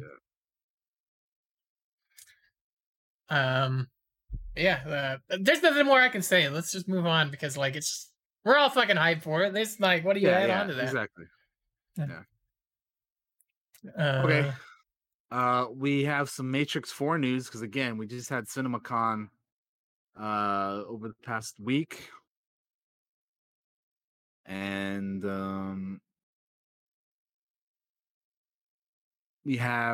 they showed a trailer at CinemaCon, which has not been revealed to the rest of us who are not there. But in that trailer and in all that stuff that they revealed, they have a title for the fourth Matrix movie. So we don't have to call it... I mean, we can still call it Matrix 4, but it now has an official title as well. So Warner Brothers gave the reveal of the official title, which is... Ready? Are you ready for it? The Matrix Resurrections. That is the name of the fourth Matrix movie. The trailer had apparently Neil Patrick Harris talking to Keanu Reeves' Neo in a future San Francisco. He was trapped in a world like the 1999 one. And you know they're pretty much talking about some of the stuff that happens in the trailer.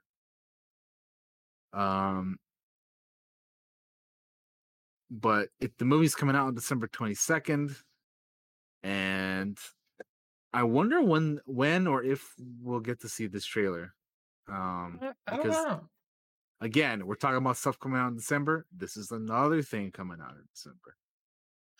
And then I know Josh is a pretty big Matrix guy. He used to play a lot of the Matrix Online and all that kind of stuff. So I'm like genuinely curious. This? So first of all, I love the OG Matrix movie, and the sequels were what they were. They weren't there were some that were there's some bad shit, but I still always enjoyed them because it's martial art, it's fighting, it's some interesting stuff. And I played the ever living shit out of the Matrix Online, and I know that I'm 99% sure they probably didn't look at any of that stuff that happened in the Matrix Online when they were making this movie or any of that stuff. But I can't help but be I wonder if they had a little peek at because the Matrix Online was a continuation of the Matrix cinematic universe kind of in a way. So there were storylines. There were actual story events that would happen. You could meet characters. You could meet the Oracle. You could meet... and work with, if you chose to, the agents or the Merovingian and all those. You could fight Seraph, to see the Oracle. You would sit there and fight. They would have meetings with the in-game captains of the ships. You would have a ship. You'd be part of a crew. And I enjoyed the Matrix Online. So and there were some things in there that I don't want to spoil the Matrix because I already did it once for somebody and I felt really bad afterwards because I just said it without thinking. Last week, just opened my mouth without a fucking thought and said something. But there is something kind of that would make the title Resurrection kind of be Matrix. There was some Matrixy online-y stuff that kind of involved that, you know, I don't know if anybody out there watching or listening to this played The Matrix Online, but you know what I'm talking about with certain characters. So I'm curious. I'm real curious. Am I excited or hyped for it? I'm gonna see it. I don't know.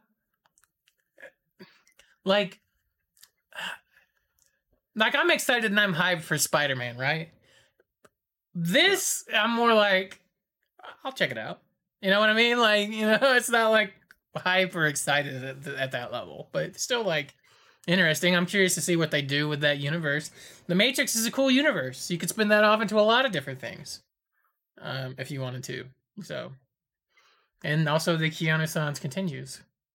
It does. How are you feeling about it? Are you really excited for it or interested in it? Tell us how you feel. I rewatched the first movie sometime within the past year. Because we talked about it, and then I haven't seen the other ones, some of them at all, or if I have, it's been way too long. So I don't really know what the hell happens after the first one, really, just because it's been too long, or I just haven't seen some of the other ones. But I got a story. Yeah, when you're done.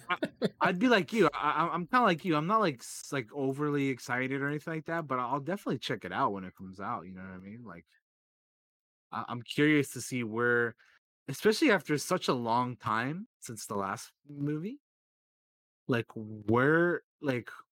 what is this this idea that they've had with now for so long, and where do they take this universe in? What's the next step for the Matrix? And because in 1999 it was the huge new thing, and where does the Matrix, what does the Matrix do for us now in 2021? You know, so I'm curious in regards to that kind of stuff. So we'll see. I'll definitely check it out. Yeah, I'm also curious to see if they take stuff from the Matrix online, and if they do, we're totally gonna talk about it.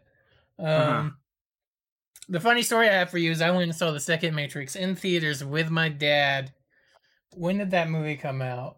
So I can tell you how old I was. Man, I mean, the first one was 1999, so the second one was early 2000s, I would assume. 2003 is what I'm getting. So okay. I was 13, 12 or 13. I went and saw that movie with my dad. And there's a scene in that movie where they're partying in a cave while scantily clad as water pours over them. That shit was the most awkward thing in the world, watching that with my old man in the theater. And he teased me about it on the way home, thinking it was so funny. And for me, it was just hilarious. Oh my God, this is so bad. No, sitting there the entire time. Because my dad and I were used to be the two guys that would go to the movies. I fucking saw Saving Private Ryan in theaters, which was a fucking crazy experience, seeing Normandy D-Day landing in theaters. But that was my funny story about fucking Matrix. I saw that awkward ass scene with my old man in the theater. But yeah, that's cool stuff. Surely we'll be getting this trailer probably soon, I'd imagine. They probably just didn't want to throw it out there when Spider-Man kind of dropped theirs and took over the internet. That makes sense.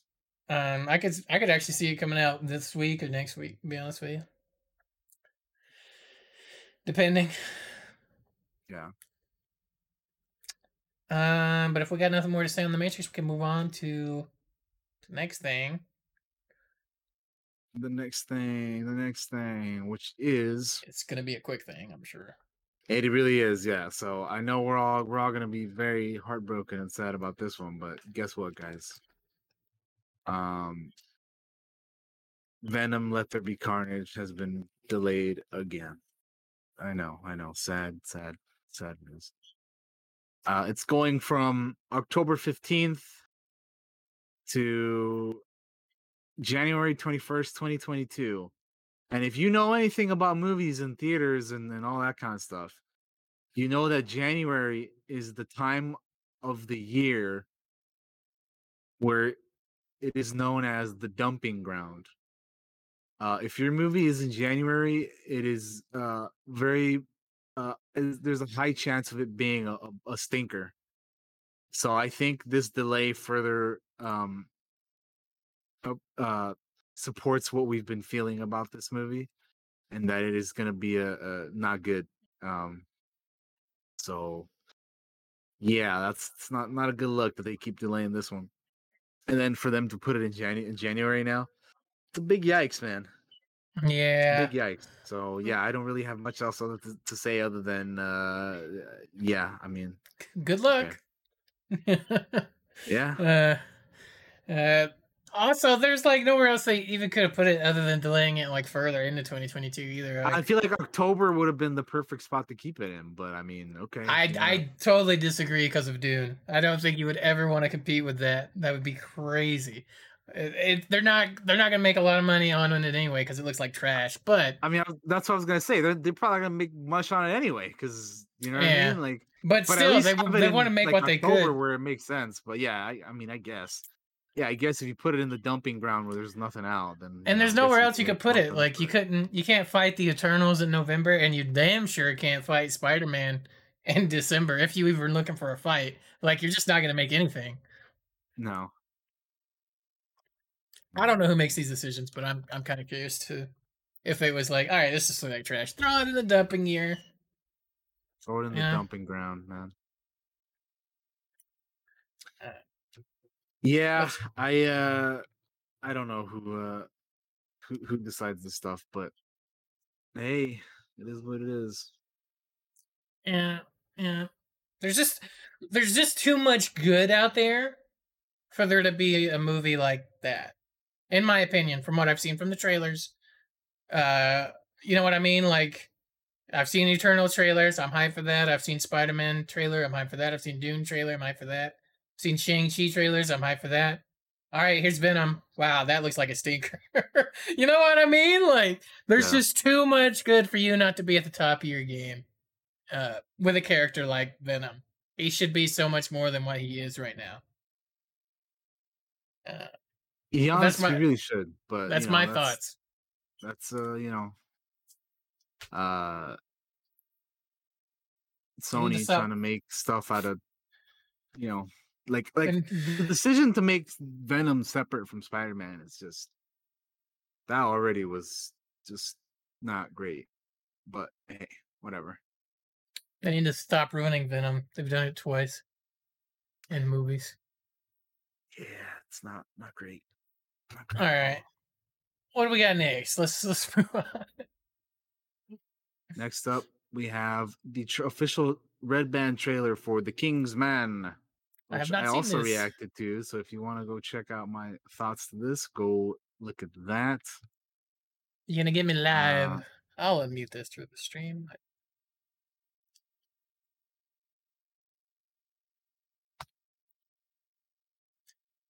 Let's see here what we have. Oh, boy. Opening up. Rasputin. Rasputin. You can be of assistance. I only make decisions when my stomach is full or my balls are empty. How rude. Well, thank God dinner is being served. Yep, that line. It's a great line, man. It's very true, too, by the way. Mm-hmm. Grow into big problems. We are the first independent intelligence agency. While governments wait for orders, our people take action. Welcome to the club. You're going to need a suit. Very clever. Time to dance.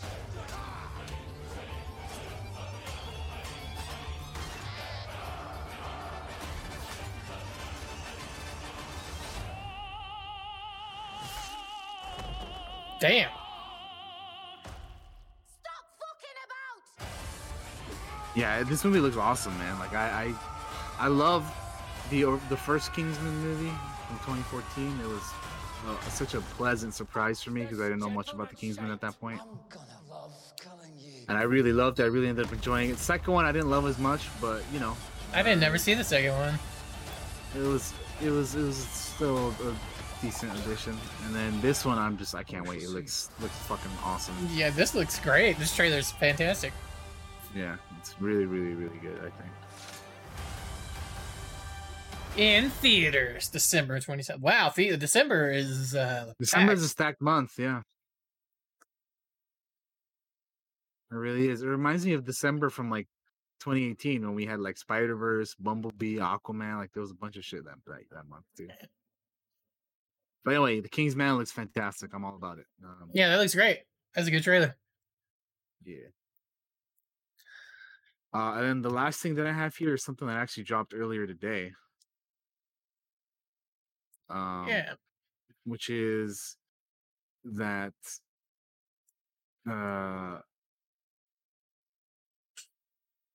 we are getting a sequel to The Jungle Cruise. It is in the works with Disney, as Dwayne Johnson and Emily Blunt are returning. Disney's Jungle Cruise crossed the $100 million marker at the domestic box office over the weekend, and the studio is moving forward with the sequel to the film. They confirmed that the director has also signed on to return. Michael Green is also back to write the script. And yeah, I mean, there isn't really a whole lot to say other than, you know, obviously Jungle Cruise is based off of the ride, and you know, the first one is out now if you want to go check it out. So I wouldn't be surprised if they signed everybody on board for like a three movie deal or something like that. You know Disney does that nowadays a lot, especially with like Marvel and Star Wars and stuff. They always sign people to like multi-picture deals and whatnot. So not surprised. I'm honestly not too surprised at this, especially since it did pretty decent. The movie did, and for what it was worth, I enjoyed the first one. You know, it was fun. There's some whack CG at points, but other than that, absolutely. But you know, for what it was fun. Fine, I enjoyed it. Decent adventure movie, and I love The Rock, and I love Emily Blunt. So like, fucking sue me. I enjoyed it. Yeah, I remember The Rock tweeting out, like, yeah, we're meeting about a sequel, like a few weeks ago or something, like a week ago or something like that. They were having, like, somebody had tweeted at him, like, they really enjoyed The Jungle Cruise, and they were, like, curious if there's sequels and stuff, and, like, The Rock actually responded, yeah, we got a meeting next week about it. So I guess this is the result of that meeting. It sure is. We're getting a sequel. Yep. That's cool. That's cool. That's great. Fantastic. I enjoyed the first one.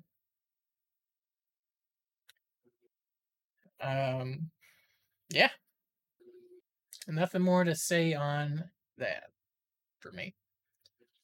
Yep, that will be it for our. I think that's it for our movie news. Yeah, there's all the news for you guys. That I don't think there's anything that dropped. That is the first part of the show right there. No, yeah, I don't believe so. All right, we will take a break. I need a quick break.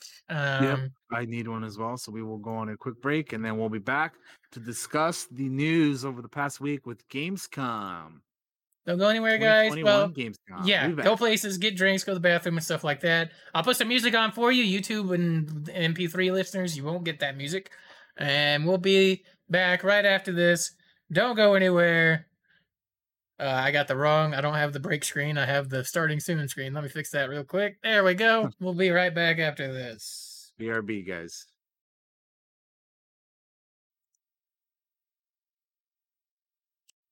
Hello, everyone, and we're back with more Clockwork Cantina goodness. We're going to get into our main topic, which is Gamescom. It was a good Gamescom, in my opinion. We're going to watch some trailers. We're going to talk about what we have.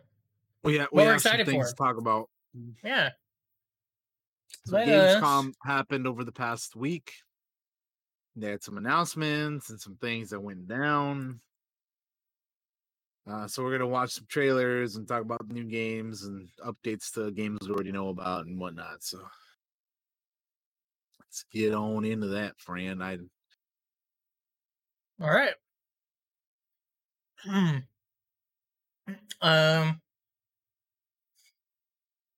I was watching it from like when it first started, and I was just spamming Daniel's Discord with trailers as they were dropping. It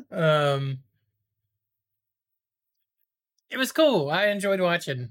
I know you joined.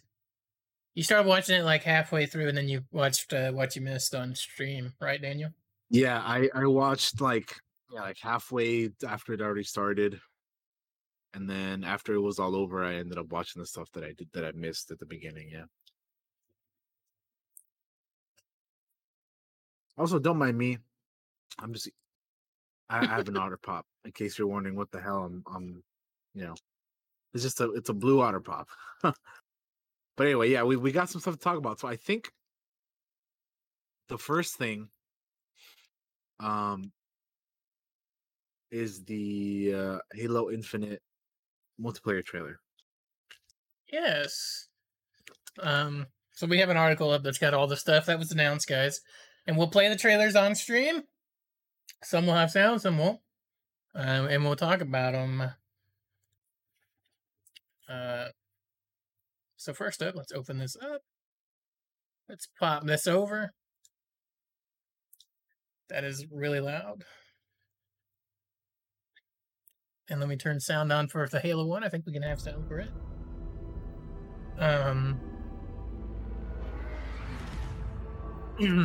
So yeah, they did the trailer for the multiplayer part of the... And it honestly, it feels like a story trailer. I guess it is a story trailer. Because, I mean, it's telling a story.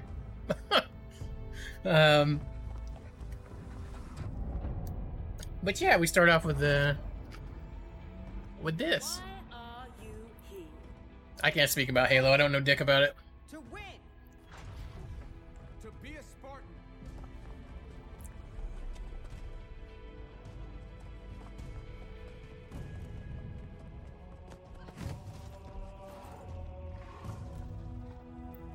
I know people love that Halo music, though, when it plays.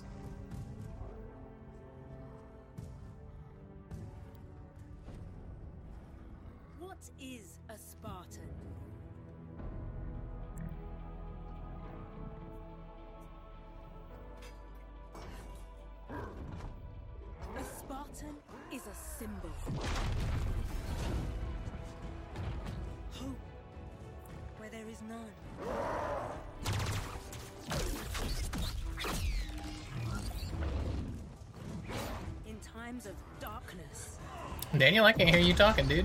We are hope. There we go. That's why you couldn't. I'm like, it's so quiet in here. Yeah, I was talking and it wasn't working. Anyway, I was saying is that I know that this is its own separate thing. Mm-hmm.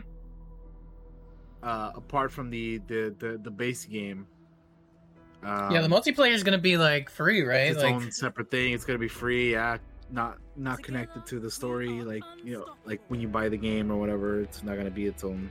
It's a whole separate thing that you can do, you know, separate from the main story. So that's pretty cool.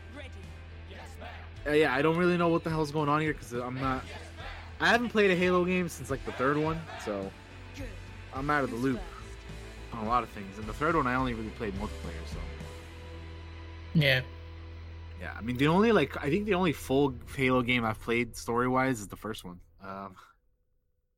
So yeah, it's been a while. But yeah, I'll definitely be giving this a go, especially since it's free and whatnot. Yeah, multiplayer stuff, playing with friends is always. Yeah, the multiplayer that'll be a fun time for sure. Be dope. So we'll be checking that out.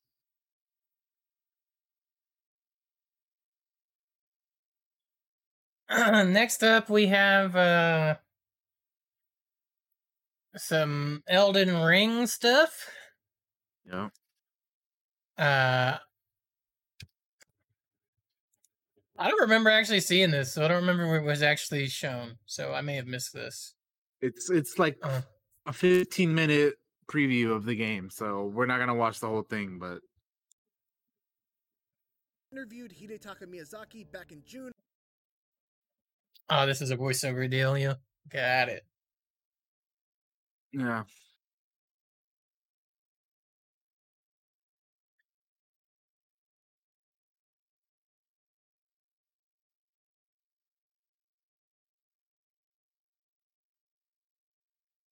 So I know a lot of people are pretty hype about this game. This isn't my kind of game. I'm not into the Souls type stuff, really. I know Josh is intrigued in the story and the lore and the world and all that kind of stuff. So yeah, I don't usually play these types of games. He'll probably be giving this a shot. Yeah, I'll probably check it out. Who knows? Maybe I'll find a new love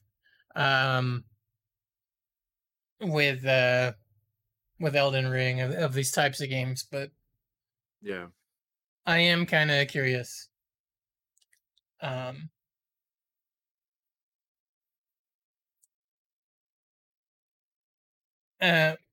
But yeah, there's not like, I feel like this is all stuff we've seen for the most part.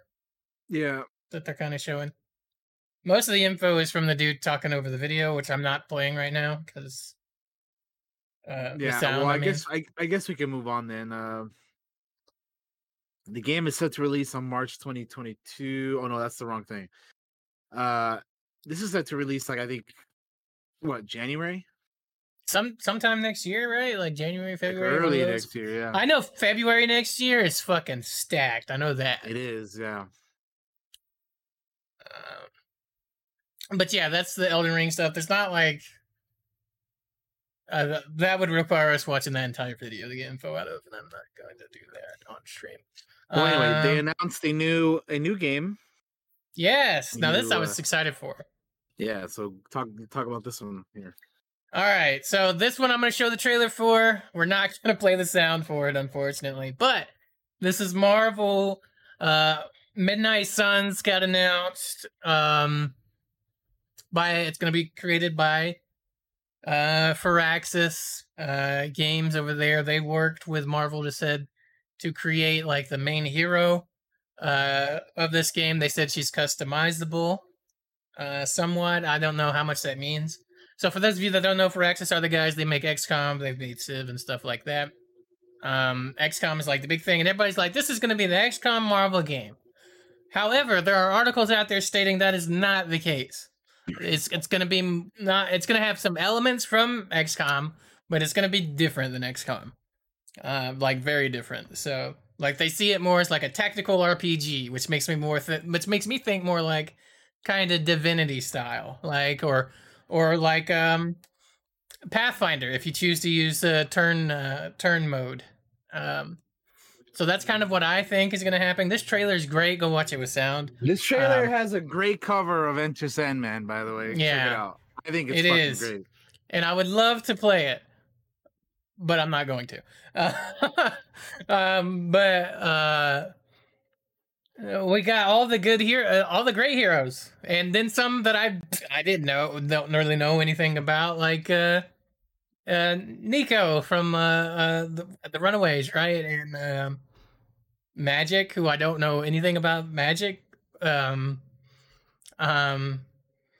really excited for this because I love Firaxis and I love XCOM, and it's made by them, so they know how to make a tactical kind of game.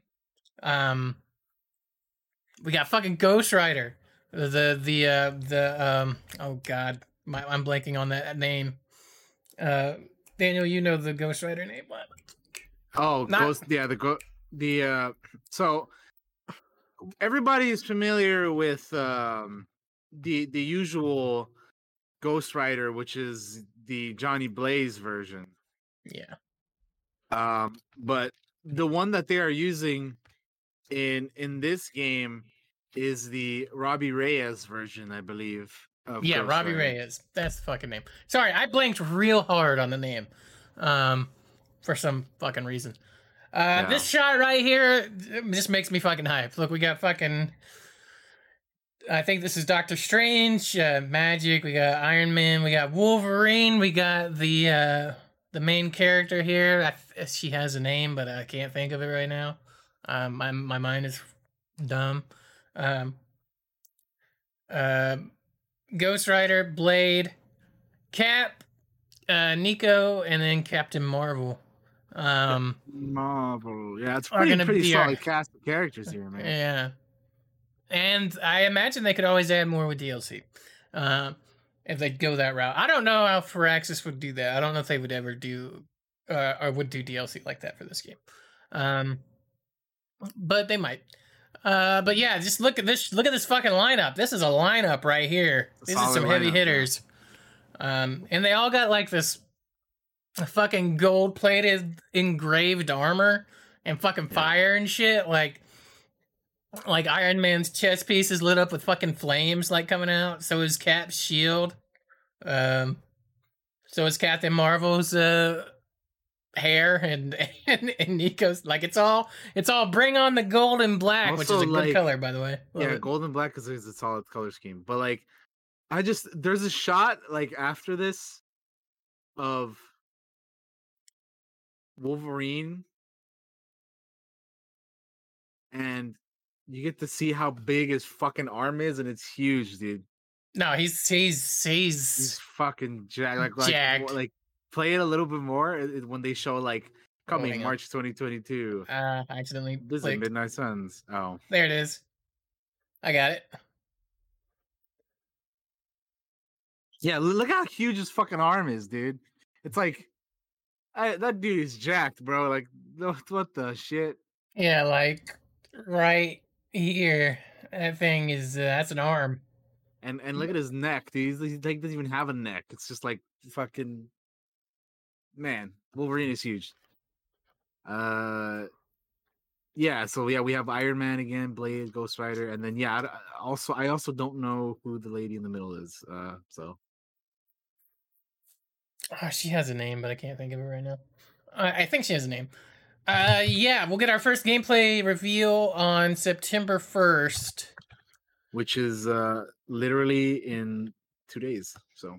Well, yeah, so we'll get gameplay and we'll be on next week's podcast. On next week's podcast, we will have some gameplay to show for that. They've said cool. You will develop like relationships, not like romantic relationships. With the characters in here that has like a home base you go to, and you can give them gifts and stuff, and you like form these bonds with your team that you're leading against the ultimate evil, Lilith. I think that's pretty cool. I'm pretty into it. Daniel, you excited for this? I think you're into this, right? You're about it. Yeah, I'm all about it. I'm very curious to see the gameplay here in a couple of days because I really want to know.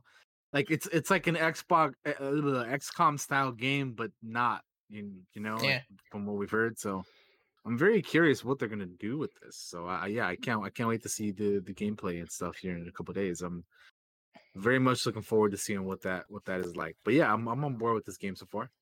Majin, if you're still in the chat, how do you feel about this? You're one of our strongest Marvel guys. How do you feel about this game if you're still there? And let us know, because I'm kind of curious to how you feel about it. I haven't talked to you. I had a chance to talk to you about it, if you're still there. And while we wait for Majin to respond, we can move on. Actually, we can show off the last little bit of the trailer, because we get a demon dog. Oh, also Blade, if you sign up for the newsletter, you get a Blade outfit. I signed up for it, so yeah, give me I did it. I did as well. Bad dog. Shit. All right. Oh my God, every time I exit out of a video, it throws me to the top of the page. Next right after we have... Yep, sorry. No, go ahead. No, you go for it if you want.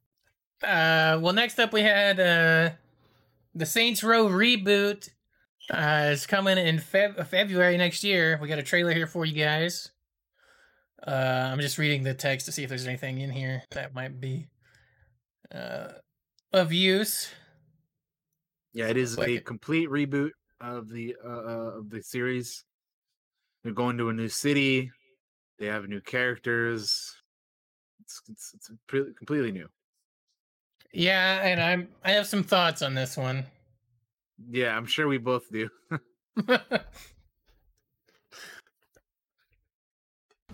I'll play this with sound. Fuck it. Nino, they're heading your way. They're here. Fuck it, dude. Should have eyes on the merchandise. I sure do.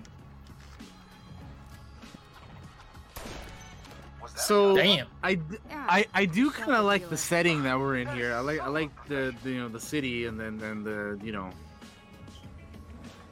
area, the region rather that we're in. But great. Whenever you're ready, Kevin. We'll let the rest of the trailer play and then we'll talk about it a little bit more. Yeah.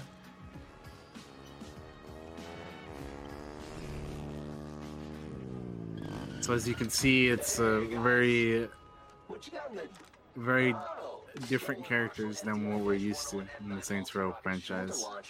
Nice. My buddies and I have been looking all over town for this. Have you been hoarding? See, we need him for our startup. It's a criminal empire, got it. Oh. Go, go, go, go.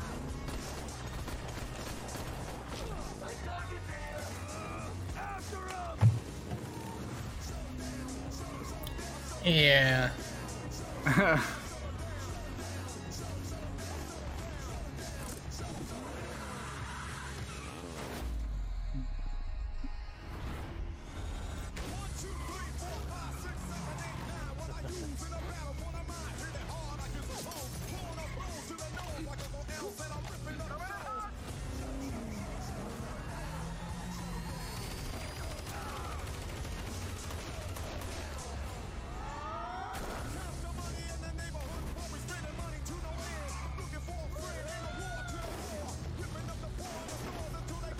Marshall.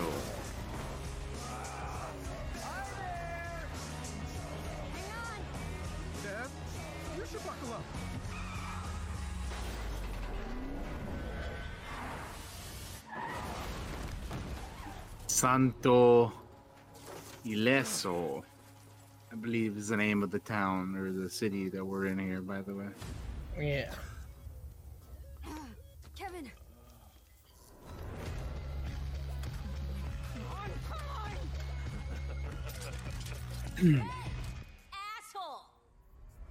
Yeah, so for those of you who are listening to this and not seeing what we're seeing, we're watching the trailer right now. Yeah. It's playing with sound, which will be in the in the MP3, but I was saving my thoughts for like the end. Yeah. I mean, I'm sure we can talk about it now. Let's share. Okay. So Josh, you want to go first? Should I go first? I mean, I don't care either way. All right, I'll go first. Go for it. The floor is yours. When I saw this, I'll admit I was a little disappointed. All right, because I'm gonna address this right off the bat. Some people are saying the characters look woke, and I'm just like, get the fuck out of here with that nonsense. That's not what my complaint is. My complaint is the characters look like they're from Fortnite. That is my main complaint right now. At least in this trailer. In this trailer, they look like they're from Fortnite. That's my biggest complaint. This trailer didn't really excite me at all. No. It did like kind of the opposite of that, to be honest. I watched this and I was so not on board. I don't like the look of the character. So here, let me just say this. I don't mean to like shit on people's work, because there's people out there who spent time creating and, you know, finding the look for these characters and whatnot and everything. But I don't like the look of these characters. Like Kevin, the dude with the fucking helmet, looks just like a shittier Johnny Gat. Right. Like everybody just seems like a shittier version of the characters that we had before, and I don't know who, like, they're supposed to be a gang, but like I don't know who they're supposed to scare, bro. Like, you know what I mean? Like, they don't seem very scary. I don't know. Yeah, I just man, it's rough. I don't think this trailer helped out, to be honest. I feel like they should have shown. Like, I guess that they have shown gameplay off to certain people. They showed they had a smidge behind closed doors stuff, which they should have shown us, to be honest, because I don't. They think had a little. There's a little smidge of gameplay that they show in a separate video. Let me see if I can find it. It might be here. I think it is here. Yeah, if you scroll down a bit, it's like right there. I don't know if that's it, because that's like 7 minutes. What they showed was like. No, that's the trailer. That's them talking. But as I was saying, though, I like the location that we're in. I like the setting and stuff, or whatever, the region that we're in. But I just, these characters and like, I don't know, man. I just don't know, dude. Like, I'm very conflicted on this, because it just, I hate to call like the characters generic and like soulless, but like they just don't. They don't have that vibe that the old characters used to have. You know what I mean? Yeah. It feels like from this trailer, from just the cinematic trailer that they showed to announce the game. Yeah. It's like they made Saints Row for the generation behind me. It's not for me.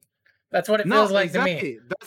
I watched the trailer and I was like, this isn't for me anymore, dude. Like it made me feel. It made me like there's been so much that's been making me feel old, and I'm not even that old, you know what I mean? But like, it's like with this and other things, I'm like, this is Gen Z's Saints Row, bro. This ain't my Saints Row.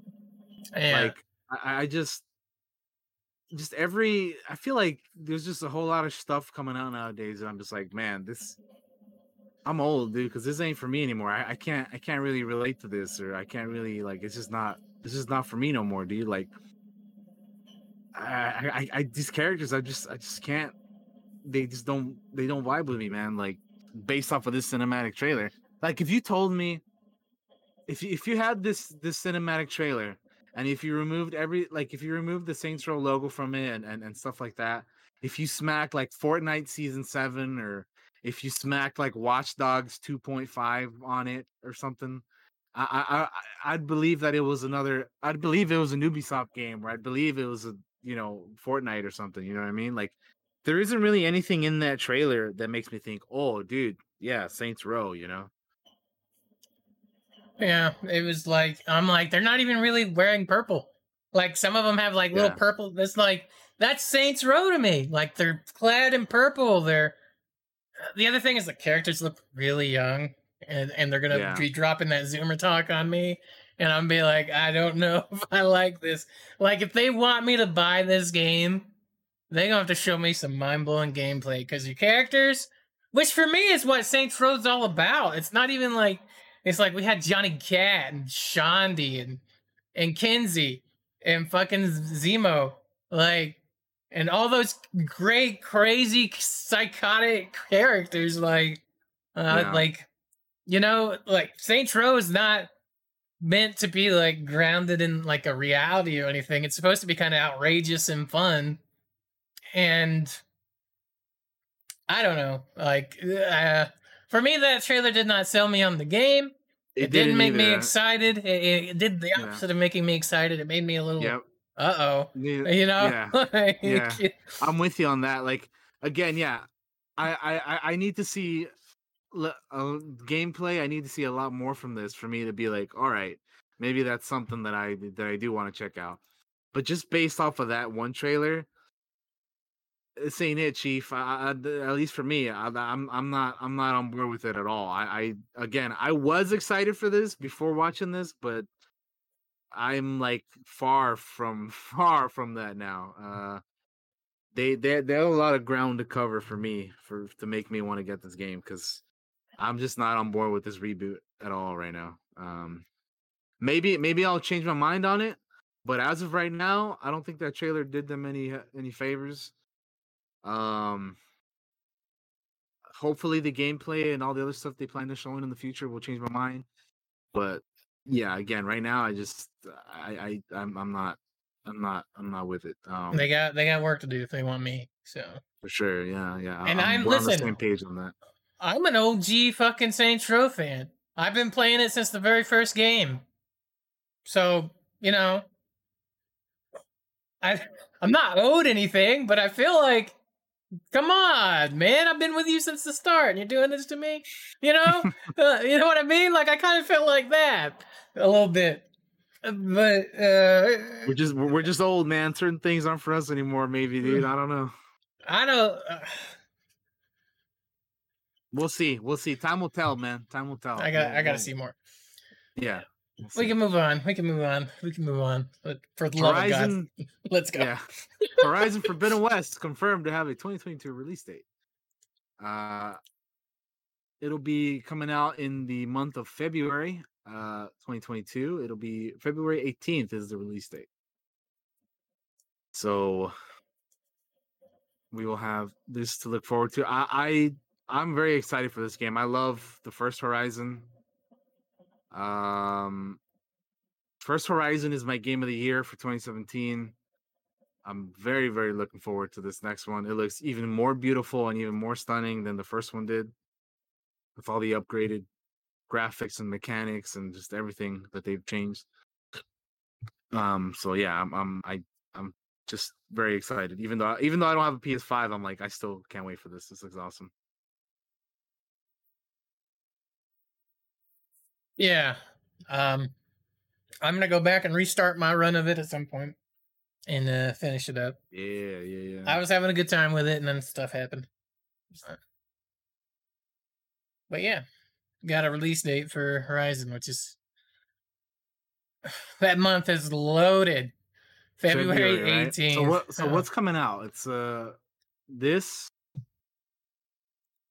Let's look. What else is coming out in February? February 2022. Games. Wait, hang on. Let me make sure this is right stuff. Let's see what we got here. Horizon Forbidden West. The Destiny 2 DLC, which people are really into, apparently. Sifu. Sifu.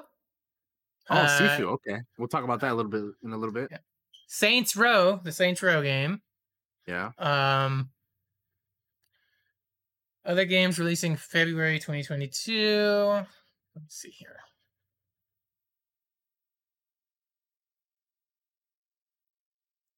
There's some other stuff, I think, that is coming in February. Isn't the new Far Cry in February? I think so. I know they've pushed that back once or twice, but I want to say you're right that it's coming out in that month. But these are under TBA, like to be announced. But for some reason, they got like the Evil Dead games in February, Blood Bowl 3's in February, but it's not like got specific dates. So I don't want to like yell at those being out there. So possibly, but the reason the other thing is the Pokemon Legends thing comes out January 28th. So that'll be rolling into February. So I just looked it up. Far Cry is actually this year. It's in October. Oh, really? That's soon. Yeah. Why did I think February? Oh, no, I was thinking it was supposed to come out February this year and they delayed it. That's what it was, right? Yeah. That's why I'm thinking February. Okay. My brain is. Yeah. So that's coming out in October. Oh man, I'm looking at these release dates and I can't wait for Stalker 2.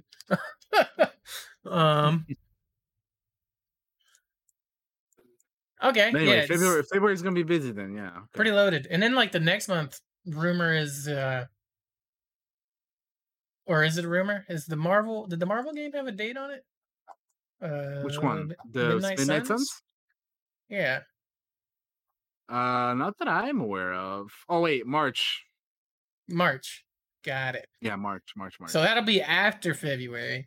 So that block right there, February, March is going to be like, for me, pretty heavy because I'm interested in that stuff. Mm-hmm. Okay. What's next?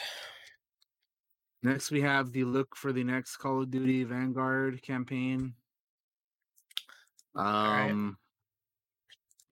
Which this is like a 9-minute thing, so I mean I don't know if we want to check this out, but we can. I'll talk about it for just a second, and I'm only going to talk about it because Laura Bailey's voicing the character that they're showing off.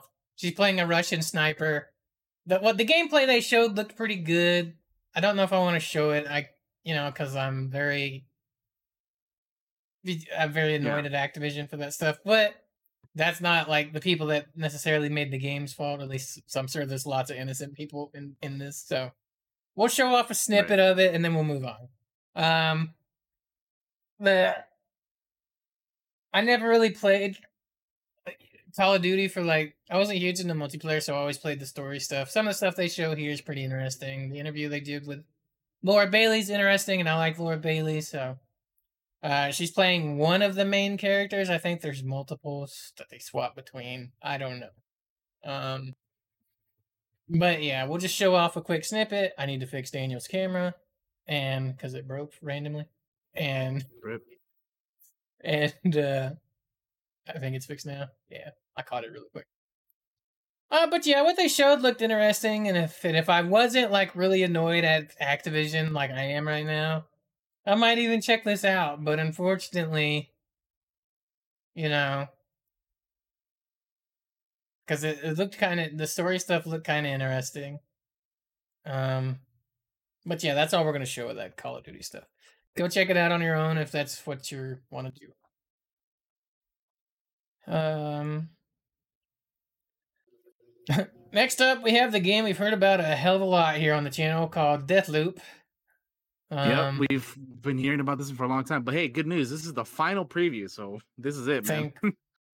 Well, like the day before it comes out, they're going to be like, delayed again. It's coming out in 2 weeks, so yeah.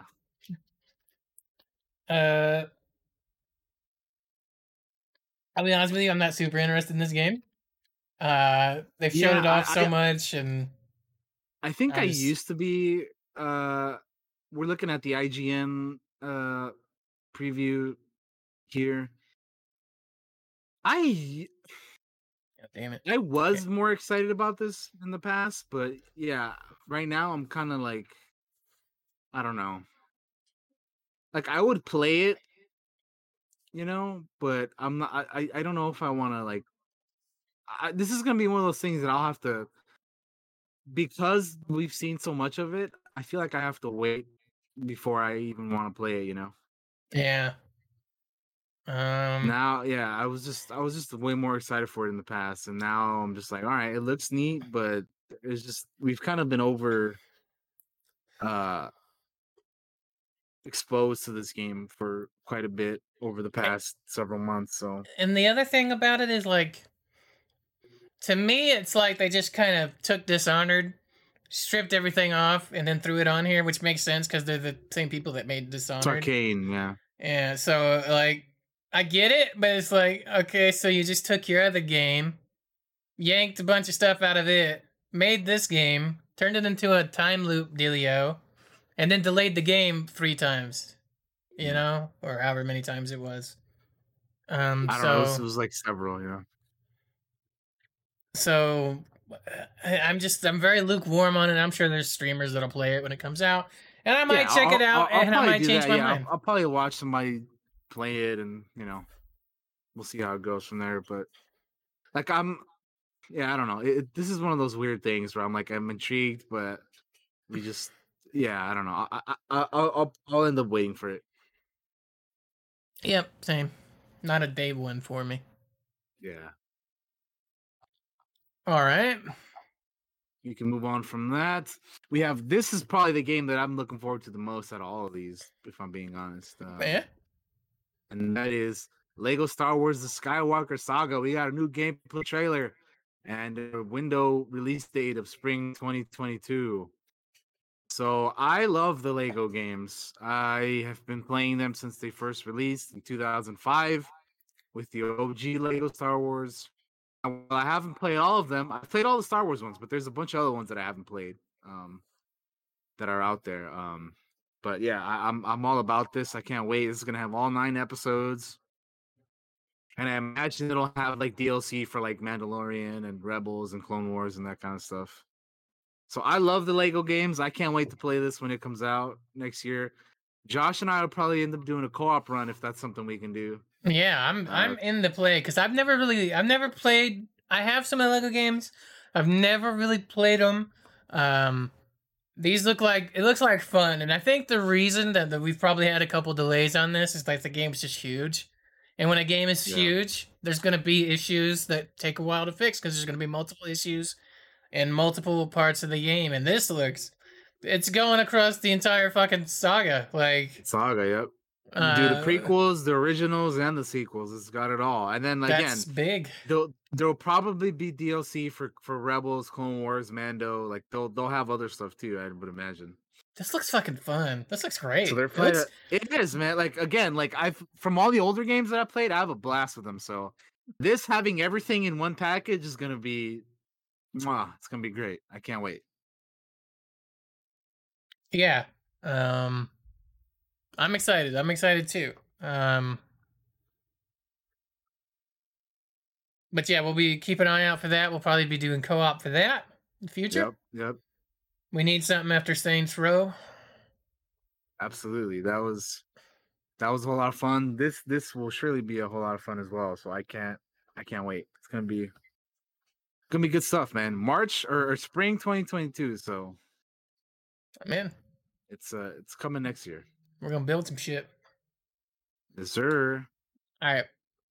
Next we have. Do we want to mention the Death Stranding? I guess we can. Yeah, might as well. The game that as I watched people react to this, I'm gonna throw it on the stream for you. With all the stuff that they're adding in the director's cut, I was watching Drop Frames but they were watching Gamescom and talking about it.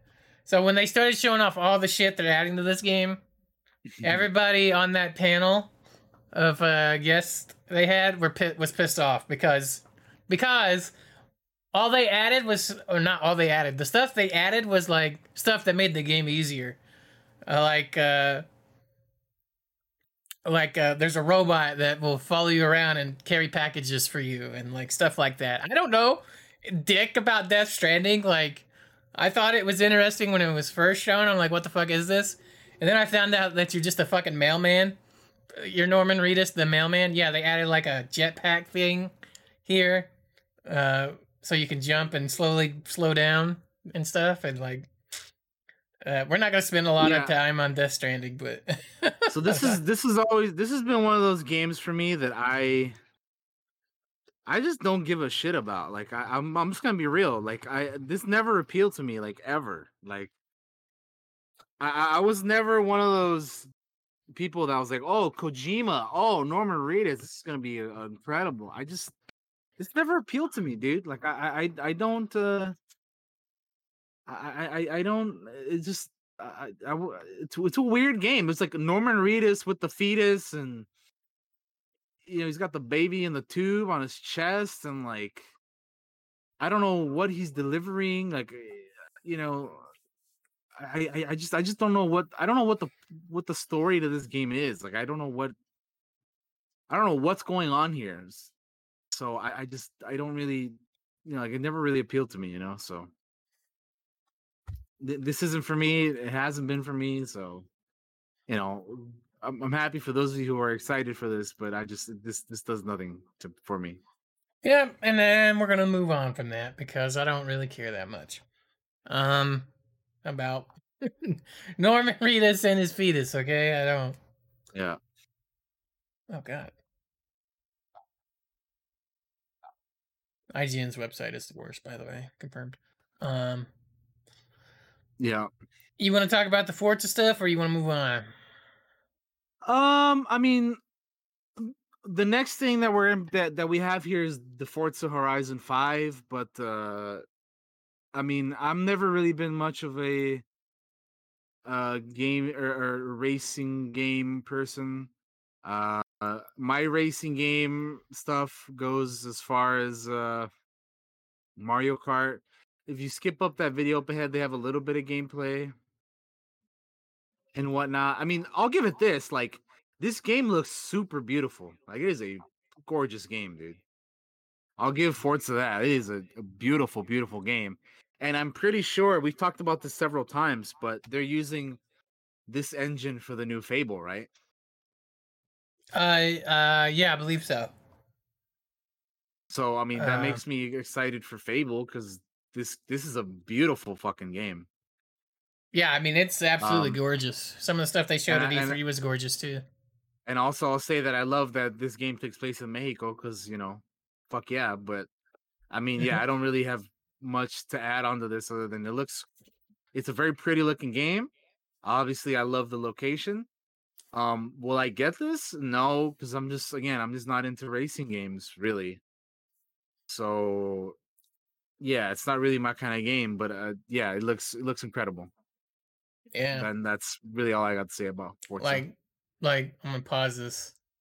Oh God, where's my mouse? I wanted to pause it like back when they were like up and driving. Oh fuck, I got it. I'm not where I wanted to be at. Fuck it. Everything they shown is just gorgeous. That's all I was gonna say. Okay, fuck it. Fuck it. We're moving on. Next is, I have to scroll down to it, Metroid Dread official trailer 2. I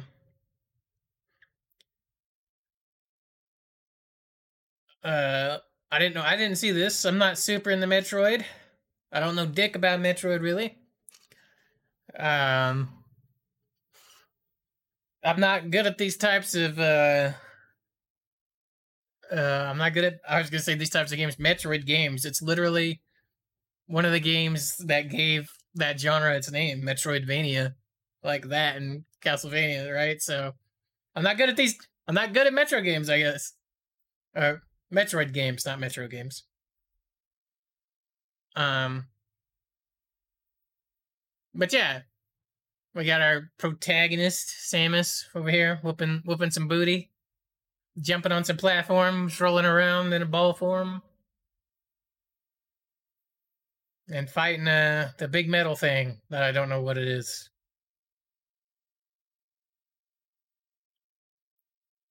It's a neat little trailer. It looks very pretty, I'll give it that. For a Switch game.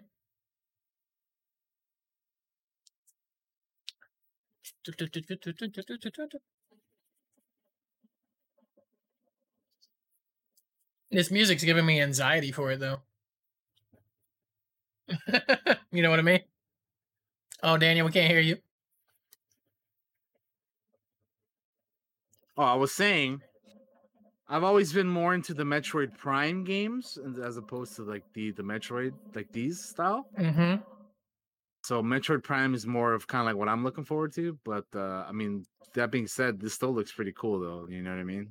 Yeah, this is like what they're making in the meantime, right? Or what they're making while they work on the new Prime. And I know that people have been waiting for this game for like literal years, like forever. Like this is a long time coming for this game, so. It's cool. That's pretty cool. Yeah. Yeah. We have a cinematic trailer for Giants Uprising, which I haven't seen this yet. So I haven't seen this either.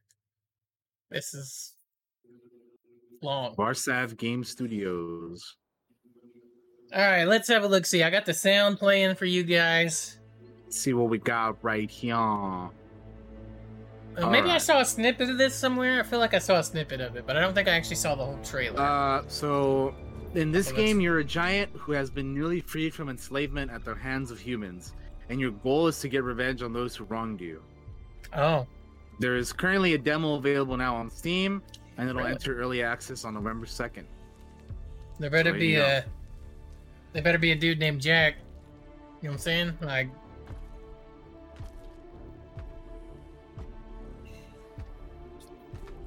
Boom, boom, boom.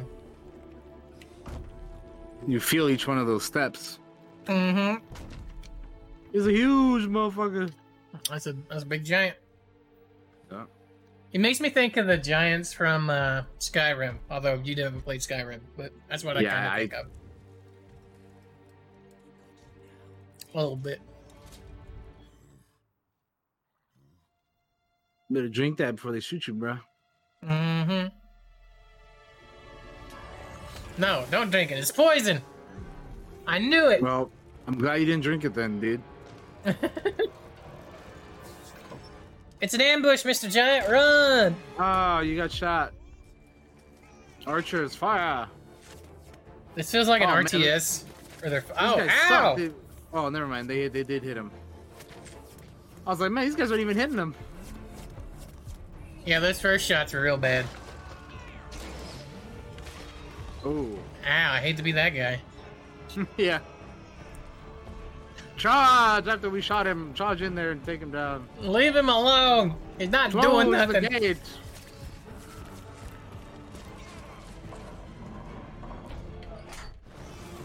Oh, shit. Oh, you said fuck your gate, bro.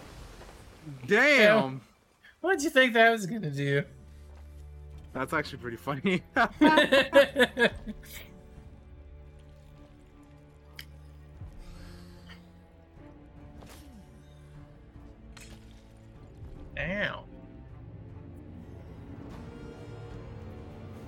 Oh, fuck, they got airships. That's cool. Yeah, those airships look sick, dude. Check that out. That's a lot of airships for one giant. Ooh. Ooh. Yeah, they really got it in for this poor giant, man. Yeah, right? What did this giant do, bro? Or is this just a world where, like, people hunt giants for some reason?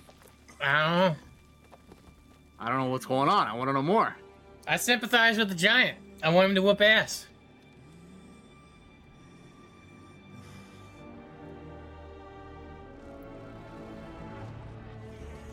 Damn, they had other giants chained up here.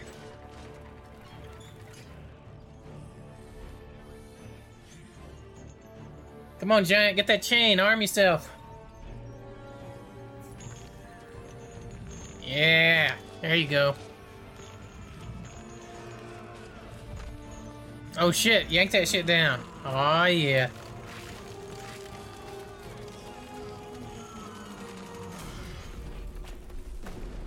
Oh shit. They done brought that whole son of a bitch down.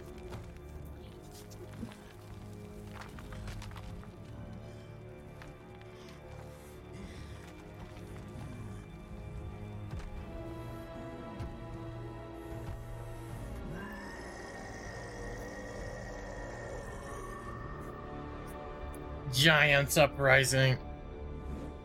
Okay. Well, that was demo intriguing. Now. That's a cool trailer. Intriguing cinematic trailer. I'm gonna have to look this game up on Steam because I will be honest with you all, I had no idea this was the thing. So they always make giants like the bad guys. It's cool that they're being a good guy. Well, good guy. Good guy that we know of. No. Yeah. Okay. Oh god, that was loud.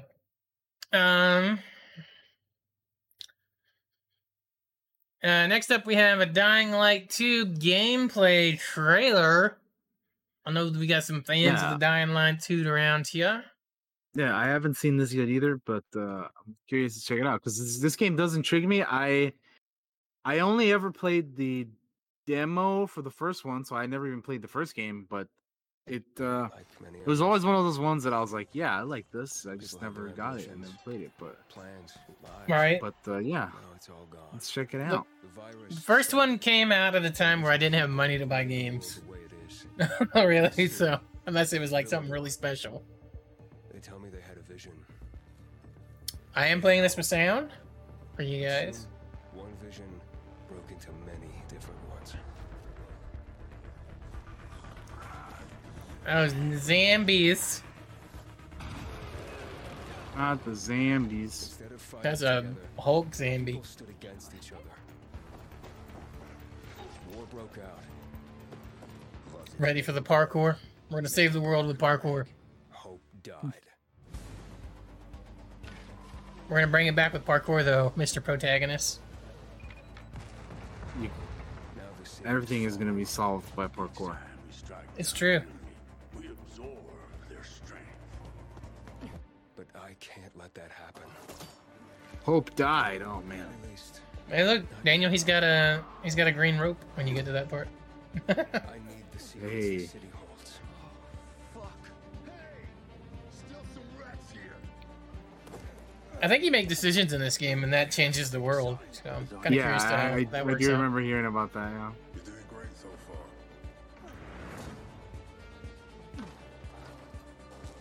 I'm also kind of curious, are you playing the same character as the first game, or is this a new character? That I don't know. I'm not aware of that. I think it's a new character, right? I don't know shit. Also, that dude's about to get his throat cut. Oh, God. They say that great change is a series of small gestures. How about this series?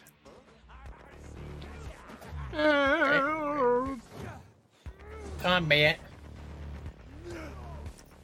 We're gonna save the world with parkour and drop kicks. Oh yeah! Wow, you jumped up real fucking high. What the fuck? See, he's got springs for legs. We'll see about that. Pre-order now. Get this outfit that you can't see your character wear because you never see him.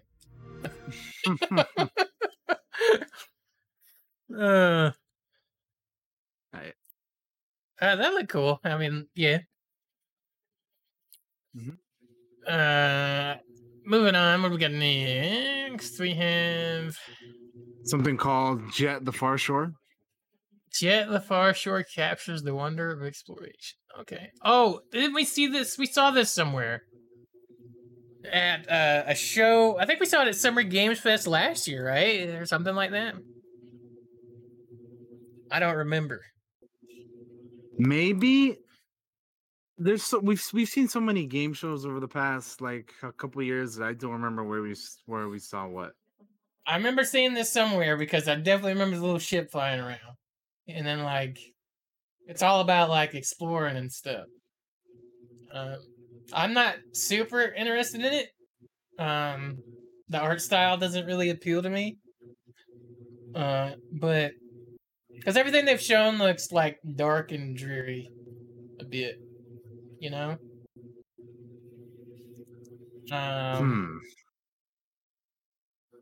And I don't know what like the actual gameplay is like.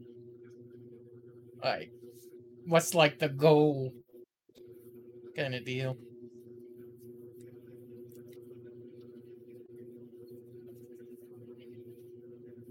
But yeah, just a little trailer, a little preview. We can move on.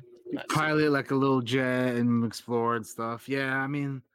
It looks all right, but yeah, I mean, nothing that I'm like super like, oh man, I need to play that, you know? Yeah, not like super. Yeah, I think it's a little indie game. I think that's why it's a little indie game.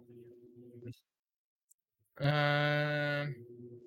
right. Well, the next thing we have is Xbox Cloud Gaming coming to X and S.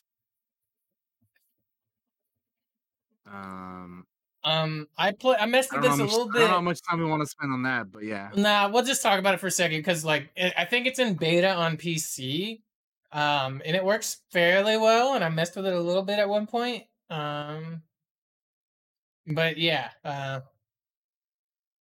So they want those games to hit 1080p, 60 FPS. We're not really into like the games as a streaming because we all have like really good PCs and stuff and.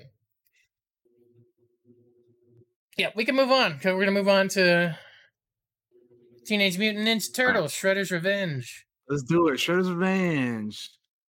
We have a little bit of a gameplay. A little bit of a gameplay reveal that April O'Neil will be a playable character along with the Turtles. So that's pretty fucking cool. Yeah, I'm getting April in there. I wasn't sure at the beginning if I wanted to get this game, but the more and more I see of it, the more I'm like, this is a little endearing, neat little game. Like obviously it reminds me of the beat 'em up games from like, you know, the 90s and shit, right? Yeah. And like the fact that you can play co-op and stuff, like I'm about it, dude. Like I think this would be a fun time with your friends. So yeah, it looks fun to me. Yeah.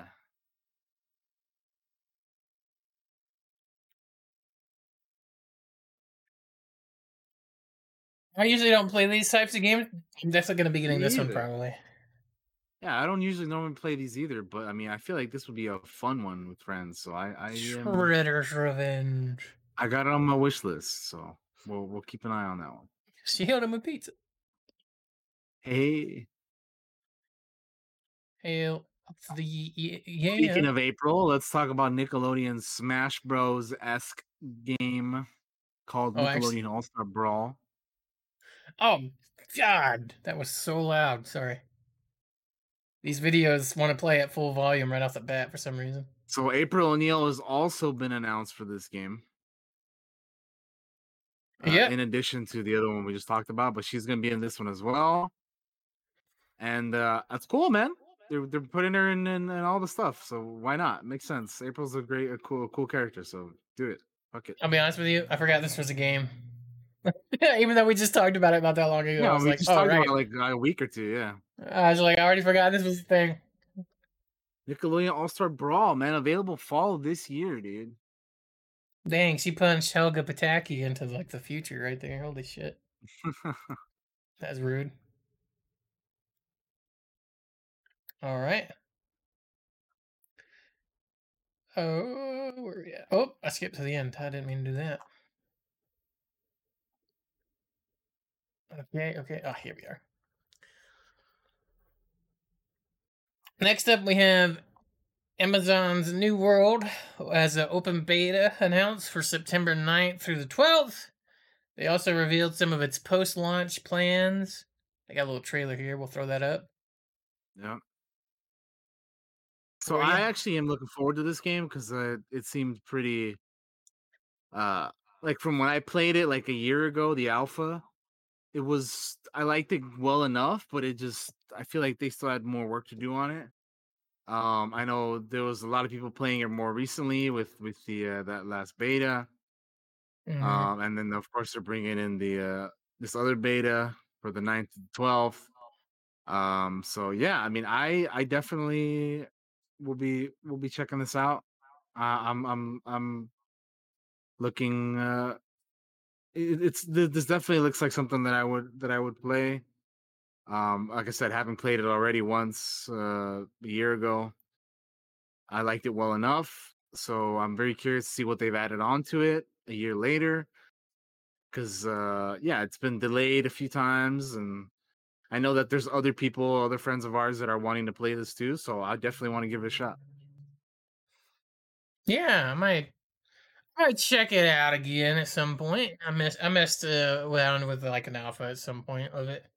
I think I watched one of Bajira, if you know who Bajira is, big PvP, like World of Warcraft streamer. He plays other games too sometimes. I watched one of his videos where they had like a giant fucking battle, like fort defense against the whole other bunch of other players, like their faction war kind of stuff. And that was pretty cool.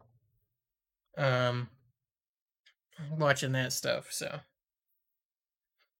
This looks kind of neat. They seem like they care about getting it work because they've delayed it a couple times. So yeah, which is good. You know, like definitely do what you gotta do to make it right the way you want it to be. Hell yeah! So yeah, that's something that I'll be keeping my my eyes on for sure because I want to try that out, check it out. All right. The next thing we have here is Ghost Runner DLC called the Neon Pack. Have you played Ghost Runner? I forget. Yes, I've been playing it. I was playing it on some nights when we were in Discord. It is pretty fun. It's yeah. I know a friend of ours, Winter, really loves it. I have not.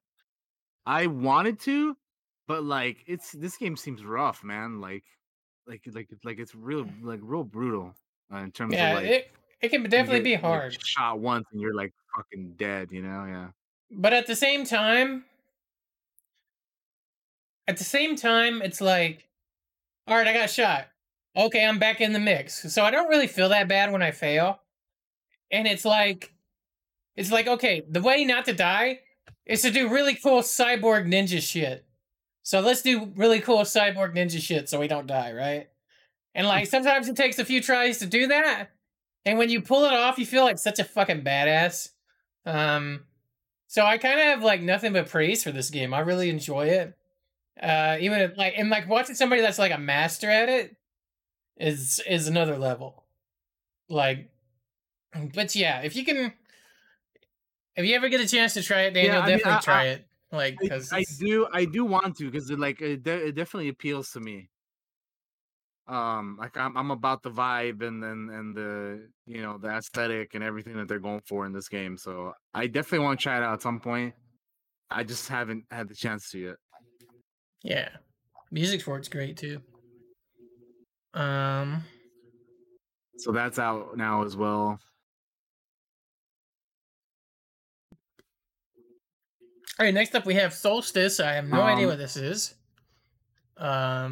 We've seen this before. We've seen it before at one of the game events over the past year, I think. I forget which one we saw it at first, but we've definitely seen this. It's a hack and slash adventure game. If you like skip up the video here a little bit, like 2 minutes into it or whatever, you can kind of see what it is. Oh yeah, I remember. I remember now that I saw the sword. Yeah. It looks intriguing. I don't know. This is one of those things that I would give a shot. I would give it a shot. It looks dark sidery. If you ever played it kind of does. If you ever played Darksiders or, you know, right? That's what those are called, right? Darksiders? Yeah, Darksiders, yeah. Sorry, my brain is like, fuck you right now. Which I guess that's a hack and slash kind of game, too. This seems kind of neat because you got like your ghost sister there helping you out with this. Man, everything looks so dark. All the games coming out now are like, here's this very dark world. And everything's just dark. It's like Dark Souls, like just took over everything. So, hey man, they're giving you lighting with the fire though, right? That's true. Your bright spots, right? It's true. But no, I get completely what you're saying though. This is a dark ass game, like lighting wise is what we mean dark, not like you know, not however else you would think we're saying it. And that's not like me dark as shit knocking it either. Like I'm just saying, like it seems like ever since like those Souls-like games come out, which is like everything's fucking dark and dreary, and then you get something like Bugsnax. You know what I mean? Like, I know that's really random to throw out. I know that's really random to throw out, but I was like, what is the complete opposite of dark and weird and dreary? Or not weird, but like dark and dreary. Bugsnax. It's super bright and super strange. But yeah, I don't usually play a lot of hack and slashers. I don't know if I probably won't play this, I'll be honest. Like, it's not really my deal that much. All right, well, we can move on to the next thing. That is Blasphemous Wounds of Eventide. Ooh, let me scroll down. I don't even know what this is. Oh, it's a sequel. Apparently, this is a DLC. Oh, no, this is DLC. That's what it is. This is the final DLC because they're having a sequel to this game. I got it. Also, you can't really fix it. This looks like at least the animated thing here we're seeing reminds me of like Hades or something. A little bit, yeah. Just like the way it's animated or whatever. Okay, that's really gross.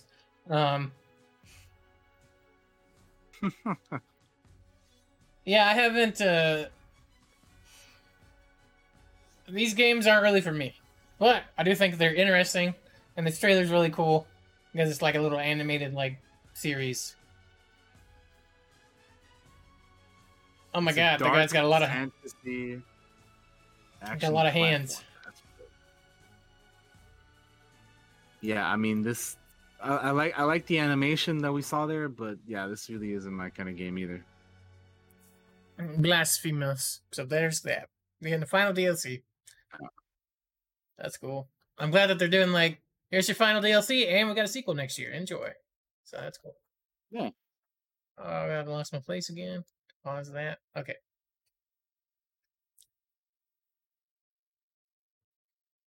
All right. Next up. We have a like small soldiers style game or inspired game called what is this? Hypercharge Unboxed. Action figures fighting around in arenas and in a normal house setting. The game will be getting a PvE campaign mode that adds a bit of story to the shooter gameplay. Yeah. Who hasn't gotten their toys out when they're a kid and acted like, all right, we're all fighting. They're all fighting each other. Right? Indian in the cover. Small soldiers. Like, hey, little green army man, dude. That's you know, iconic. Interesting. A little chill. A little neat. But, yeah, that's cool. I hadn't heard of this before, so that's the thing. Is that a My Little Pony? It looked like it. I saw one in there. Yeah, I'm like, what? I mean, yeah, I'm not gonna lie, it looks kind of neat, but I might check that out in the future. To be honest with you, it's kind of fun. Look kind of silly fun. Little silly, small soldiers esque type dealio. Yeah. All right, next up we have Severed Steels gets a release date and a trailer. 35 seconds long. This will be quick. Oh, this is that game. This is that game where you can, like, kick the doors off at the bad guys and shit. This might kind of be like Ghost Runner. I think you need to not get hit. I think it's one of those type of games. I'm not 1,000% sure on that. I mean, it certainly looks like it just based off of this gameplay we're seeing. When you think about how fast you move, the entire point is like, all right, I need to not get hit, right? Like, that's why they move so fast. Quick. That was a quick little 30-second thing. Yeah. All right. September 17th. That is a couple weeks from now, so I'm not that far away. Yep. Alrighty. Next up, we have The Waylanders, a Celtic myth-inspired RPG. It's a November release date. We have a trailer, 2.5 minutes here. We can check November 16th, 2021. The Waylanders was released in Steam in early access last year, and however, the full game promises a 40-hour adventure. I think, was this game kickstarted? I want to say it was, but I don't know. Could be. I'm not. I don't know. I don't know 100%. I'm gonna look it up on a trailer place. Let's look. The Waylanders. Filled with castles and high stone walls. Nope, that's not what I meant to hit. With great temples in honor of a god you do not know. Heresy is punished. And heresy is swiftly punished. Maybe it wasn't kickstarted. Yeah, maybe not. Wow, magic. The game was inspired by Baldur's Gate and Dragon Age Origins. Now that is like a good thing to be inspired by. Very interesting. Away from mortal eyes. I'll be honest with you. I'll probably check this out. I was gonna say, yeah, this seems like it'd be up your alley. This is a Josh game. And then if Josh likes it, he'll pester Daniel till he plays it. I mean, listen, dude, I didn't know about that Pathfinder, the new one coming out. Like, when is it? Like, you know, comes out like 2 days, Thursday or whatever. For 2-3 days, yeah. That looks kind of cool, dude. I'm not gonna lie. Boisterous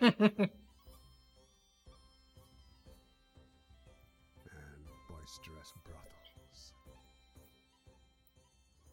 Will you brave the dark dungeons of the Grand Inquisitor? The Grand Inquisitor. Oh no! Also, we're dropping frames. Because I hit a button. One thing I was going to tell you about Pathfinder, Daniel, Wrath of the Righteous. Yeah, it has 25 classes in it, by the way. Who will accompany you on this journey? Which is nuts. The Celts from the future. Find and awaken these old souls, for the fate of magic is at stake. The Waylanders, launching November 16th, 2021. I'll be honest with you, that trailer was a bit of a snooze. The voice was so calming and like shit. When you're selling me on an action fantasy RPG based on Celtic myth, there better be like some fucking Celtic monsters showing up and some badass music playing as I whoop that thing's ass. That is not what I got in that trailer. Okay. Well, there's that. I think we have one more here, and then that wraps it up. But this one is Dream Cycle. Lara Croft's creator's new game features over 10,000 different levels. So Toby Gard, creator of Tomb Raider's Lara Croft, is leading the charge on a new game called Dream Cycle. It is a psychedelic adventure where players can slash, shoot, and loot their way over 10,000 very mysterious, crazy worlds. So you skip it up to like 2 minutes or so. I was going to say, what that tells me is like the parts of this game are procedurally generated, and probably a lot of it isn't as interesting as you might think it would be. But what the little gameplays that they're showing off looks kind of neat. Yeah. Ooh. That's cool. Yeah, some of this looks kind of neat, but... Huh. Okay, they're just showing like the same thing over and over again. I'm just like skipping through it, seeing like if stuff changes. Yeah, I mean it looks interesting enough. Okay, when I see like actual gameplay of this, that looked neat. Like when they showed it in the first person and you had the sword, it made me think of Dark Messiah. You remember Dark Messiah, Daniel? You just played it not that long ago. Yeah, just hanging out with us. I played it like last year. Yeah. It makes me think of that a little bit. Oh, you go outside your body. That's a trip. Okay, I'm kind of interested in this now. I take back what I said. I take back the procedural generated shit. I want to check this out now. Yeah, so Dream Cycle. Okay. Interesting. Nice. All right. Yeah, we'll be we'll keep an eye on that. We'll keep an eye on that, sure.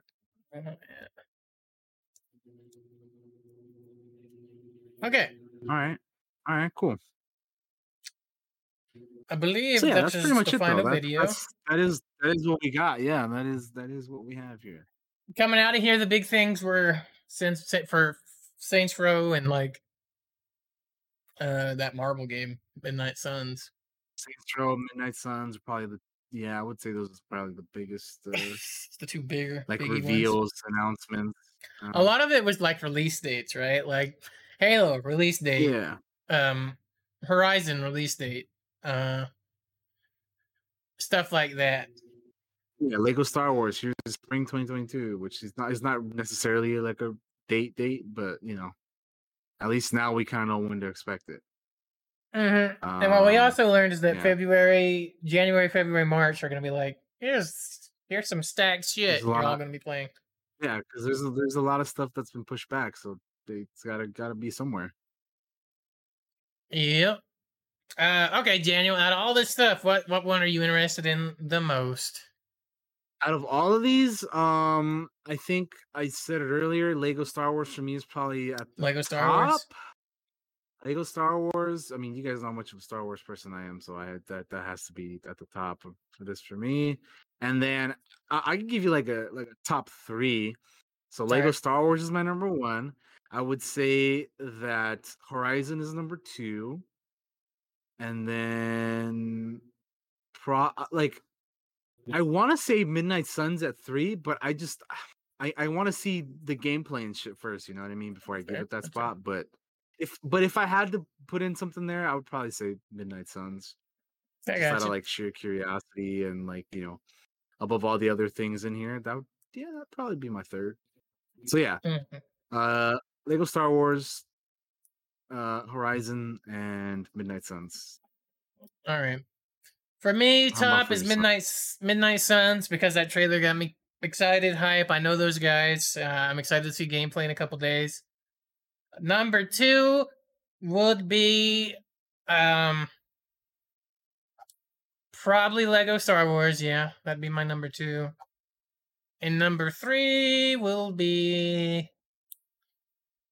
I'm looking through all this stuff just to see if anything stands out at me like that I forgot about, but... Number three would be Teenage Mutant Ninja Turtles Shredder's Revenge, to be honest with you, because that looks like a lot of fun. And I love the Teenage Mutant Ninja Turtles, the Toidles. Okay. So yeah, those are the ones I'm excited for. If you'd asked me before I watched the trailer, it probably would have been Saints Row. But after watching that trailer, I'm very disappointed in Saints Row. So until I see more, it ain't on the list. Yeah, we're both on the same page on that. They have a lot of work to win us back on that one, because yeesh. I mean, like I said, don't get me wrong. There are elements that I think are going to be cool in the new game, but for the most part, overall, man, I just am not about it. It makes me feel old, in just the worst way. Like, oh man. Yeah, the Zoomers are gonna take over the world, man. Anyway, so I think now that Gamescom is over, the very next game, like show thing we'll have will be like the Game Awards, right? If they do them this year, which they December, probably will. Right? They will. I heard Jeff talking about it. He's got some stuff planned for that, of course, as always. Yeah, I'm sure I figured they would, because they did it last year. And that kind of makes me like, there's nothing. I don't think there's anything in between now and then, right? Like, I don't think there's any events that happen that I can think of off the top of my head. Yeah, not that I could think of. I'm sure maybe they'll have like random stuff, like Sony will have like a state of play, or Nintendo will have like another direct or whatever. But apart from that, I think that's like the big next one. Yeah. All right. Well, I believe that's going to call it a show, guys. We've been at this for like 3 hours, and I need to... If you see me rubbing my eyes a lot, I got a bit of a headache, so we need to wrap this sumbitch up so I can hop off and let my eyes rest a little bit. So we're going to do our shout-outs here. Daniel, you're going to be up first. Yep, that's our Gamescom for this year. We'll see you guys next week. Thanks for watching. Thanks for hanging out and all that good stuff. Stay tuned. We'll be playing stuff this week on stream. I think I'm gonna start one of the Lego games, because the Lego Star Wars got me excited for Lego games. So I'm probably gonna play one of those here this week, maybe as soon as tomorrow. We'll see. But yeah, we'll probably be doing some of that, and then maybe I'll do some more Aliens, or I don't know. We'll see what I play. Just come hang out. We'll figure it out. And then this is the last episode for August, so we're next time you guys we see you guys will be September, and that'll be like right almost before my birthday, so exciting stuff coming. But yeah, thank you guys for watching. Go hit me up on all the social stuff on the sides here, and we'll see you guys next time. Have a great rest of your week. And we'll be seeing you later. Bye now. Hello guys. Hi, sorry, I forgot to unmute my microphone, but I'm here now. We're all fine here now. How are you? That's all we got for you this week. Appreciate y'all hanging out. Make sure to follow us on all the stuffs. We got a link tree and all that, so you can follow everything. That's the show. If you miss the show, it'll be up on Daniel's YouTube as soon as I get it to him, and it'll be up on the MP3 as soon as I get that up there. So, so Spotify and all that stuff are out there, Google Podcasts, all that stuff. I'm checking the followers list, and the only friend that I have that's streaming right now is Blind Wave. So I guess we'll just throw you to Aaron. He's playing Saints Row. He's playing The Last of Us, not Saints Row. What am I saying? So I'm gonna throw him a host. And we'll see you all next time. Bye-bye.